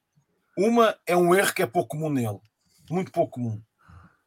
Na Suécia, é, são dois erros e o segundo erro é a geneira dele. Ele reconheceu que é a geneira dele, pronto. São dois erros pouco comuns nele. Ele é muito certinho porque ele é muito conservador no início do rally e depois a seguir ataca. Só que é assim, já é o, terceiro, é o segundo ano que ele perde o, o título por coisas pequenas. Perdeu o título por causa do Safari, porque bateu numa pedra que estava solta e não a viu. E depois no, outro, no ano anterior perdeu porque no, no Rally de Monza, quando foram para a montanha, escorregou numa placa de gelo, com o Ogia também ia escorregando, mas por acaso teve sorte e conseguiu ficar dentro de estrada. Portanto, agora, eu acho que ele tem andamento para, para ganhar, ele ganhou cá o ano passado, tem andamento para ganhar. Agora, quem vem lá atrás, como hoje tem vantagem, tem vantagem, tem vantagem, tem muita tem vantagem. vantagem. Ok. Pronto. Assim, só uh, rapidamente antes de terminar, uh, eu hoje à tarde recebi umas informações porque a malta já está aí a testar. É lá, já mas, informações, escrevi... mas que tipo de informações? Mas isso é legal? É legal? Não, não, não, é legal, é legal, é legal. Uh, porque hoje a Hyundai já andou aí umas imagens deles em Viana do Castelo e eu já soube por aí, por onde é que eles vão andar. Uh, as minhas informações. Se vocês quiserem o, aproveitar, desculpa, não é? Desculpa, Vasco, ah, não, não, não. Só, só, que o STM a dizer que oh, oh, oh, Vasco, se o Elfin Evans ganhar, ah, se o Elfin Evans ganhar, o Zé Manuel Costa rapa o cabelo uh, a seguir a Rádio Portugal. Mas pior é que para quem está a ouvir, o Luís Manuel Costa já, já não tem assim cabelo para rapar. Portanto. Não tenho cabelo mesmo. não tenho cabelo para Está, está resolvida a nascença. Está, está aqui uma aposta ganha de está qualquer ganho. maneira. Está ganho. Temos breaking news, Vasco Moura. Vasco, vamos lá então. Um, tem que arranjar então, uma introzinha. Breaking news. É isso, era isso que eu estava a pensar. Então as informações que eu recebi foi que a Hyundai iria andar hoje lá por Viena do Castelo, mas que a partir de amanhã a Hyundai vai para onde é que está? Para Mortágua e depois para Arganil. E recebi informações que a M-Sport irá estar em FAF e segunda, durante sábado e domingo. E segunda-feira estará no, no Troço Seixoso. Que já foi, acho que já foi usado há uns anos atrás no Rally de Portugal, mas agora já não é. Portanto, malta, se alguém que estiver a ouvir quiser, quiser ir ver os testes, pelo amor de Deus, metam-se em sítios seguros, porque um gajo vê cada figura triste e algum dia vai correr mal. Isto é um conselho algum de quem lá vai. Era a primeira vez, não? Não era a primeira vez, mas. Oh, e não vão tirar fotografias com os telemóveis. Tem que estar em cima Exatamente. Levam com eles. Já Exatamente. Sintra nos anos 80, meu amigo, e outro por, por país Eu sei fora. disso, eu, não, eu nem é sequer contraria o Sintra nos anos 80, mas é assim, infelizmente, eu nos últimos anos tem havido um aumento de popularidade outra vez do rally aqui a norte Verdade. e nota-se que o pessoal já anda a abusar outra vez, um bocadinho, especialmente nos testes, que não tens tanto Mas eu não percebo essa malta. Eu, por exemplo, eu quando ia, ia para a patuscada. Eu queria ficar ao pé do braseiro e via os carros a passar ao fundo, não precisava de ir para o pé. Porquê é que tem que ir lá tão pertinho? Que? E porque tens, ah, porque tens que tirar foto com o telemóvel, pá. É tirar a foto no telemóvel para as redes sociais. Este pessoal, a sério, especialmente. Quer dizer, a maior parte das vezes via faróis a passar, porque ah, é aquelas é, especiais de manhã cedo um dos rallies que ao pé... jornalista que por acaso estive a salvar um Lancia Delta HF Turbo e olha, por acaso tinha pneus Pirelli e tive 5 furos, vê lá tudo bem por coincidência. Fui- e, e eu mais o fotógrafo decidimos ir para o meio do troço de Arganil, aquele grande. E então chegámos lá, eram 11 da noite. Pensei, bem, agora vamos aqui baixar o banquito, dormir um bocadinho e tal. Pá, e depois à meia-manhã temos pontos para fotografar. Depois posso dizer que não consegui dormir porque a festa era tanta, a sardinhada, a- a- a- a- as febres, Era a cerveja e não sei o quê, que eram, eram sete e meia da manhã e ainda estava eu a comer febre assim, então mas espera aí, então mas tipo, como é que é que eu vou ali? Ó, ó, E vês, o João assim, Carlos olha, Costa já eu não vou fotografar. Olha, pronto, lá, lá, O João lá Carlos está já ele a me fazer conhece. advogado do diabo. Eu fazia isto, só via o Biazion e depois ia para o Come Bebe. Pá, Era a tática Ma- certa. Manel, gostar de um piloto tem o lance com a cor errada é dizer top tip. Ou tip top. Quer dizer, Top nem sequer, nem sequer, nem Top sequer era um lance a sério. Aquilo nem sequer era um lance a Não, sério. era, era, Aquilo era, era. Era para um Y10, era para um Y10 com uma Era, era. carroceria. Não, não foi, não. Mas ele andou muitos anos que. que, que, sei, estou a brincar. Eu, eu agora certo. sabes o que é que me espantou no Biazon uma vez no Estoril, numa entrega de prémios? Não, não lembro que lugar ele ficou, para o tamanho do gajo. Eu tinha pai 12 anos e de repente o gajo é do meu tamanho. Mas este gajo, gajo precisa É. de um banco de bebê, um banco de criança para conduzir. O gajo é muito pequenino, meu. Ah, Mas não, mesmo muito pequenino. muito bem. Mas muito simpático. Muito, muito simpático. Gostei, gostei de o conhecer. Anda muito bem. Eu tive o privilégio de andar ao lado dele e anda muito, muito, Pá. muito, muito bem. É, Com muito muitos da geração dele. Muitos da geração dele. Sítios também não onde não vai. vais apanhar. Sítios também onde não não vais vai. apanhar. Sítios onde não vais apanhar é ao lado de um piloto de ralis. Não, esquece lá isso. Não, Ah, não, não, Fábio. É giro. Sim, Garanto não, que é giro. Epá, Se acredito, quiseres- mas Se quiseres, eu levo-te a passear lá. Causa disso não tem problema. não, mostras-me umas fotografias e uns vídeos eu acredito. Pronto. Isso é como subir montanhas e fazer caminhadas, é contra a minha religião. Eu não... Se é para apanhar susto, apanhas comigo. Pronto. Não, não, Olha, não. Deixa-me só aqui aproveitar para e fazer um, um plug antes de acabarmos esta conversa da BRC, que o Vasco, o José Manuel Costa e o Guilherme Nunes ainda vão gravar, se tudo correr bem, um especial de- sobre o Rally Portugal eh, para o VFF Motores. Eh, e, portanto, quem quer seguir com mais atenção e maior detalhe o nosso rally, eh, já sabe, pode contar com um episódio, uma grande conversa sobre, de antevisão, de lançamento do, do melhor rally do mundo. Ainda mantemos o título, certo? Mantemos o Mantemos título. sempre. Nem que Ah, seja tudo. mas sim. Não me interessa. Não, esse era, é- esse era o TAP. Esse era quando era o Ah, TAP.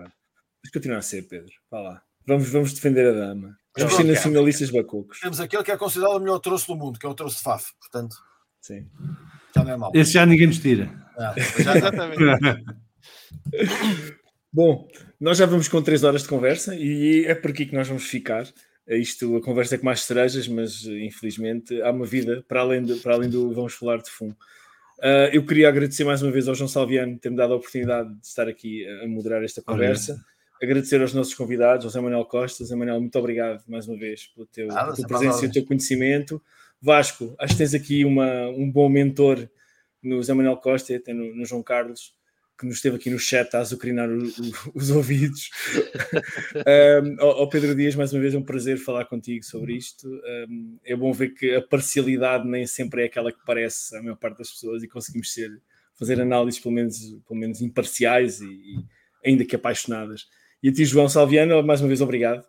Uh, cá Já estaremos. são, já são uh, muito obrigados para mim, já chega. não faz mal, eu, eu gosto de agradecer porque acho que a gratidão também é importante. Um, haja saúde, como se diz aqui nos Açores. Até à próxima. Cuidem-se. Saudinha. Até domingo, se tudo correr bem, apareçam. Obrigado. Tchau. Adeus. Abraço a Abraço. todos. Abraço, Tchau, tchau. obrigado.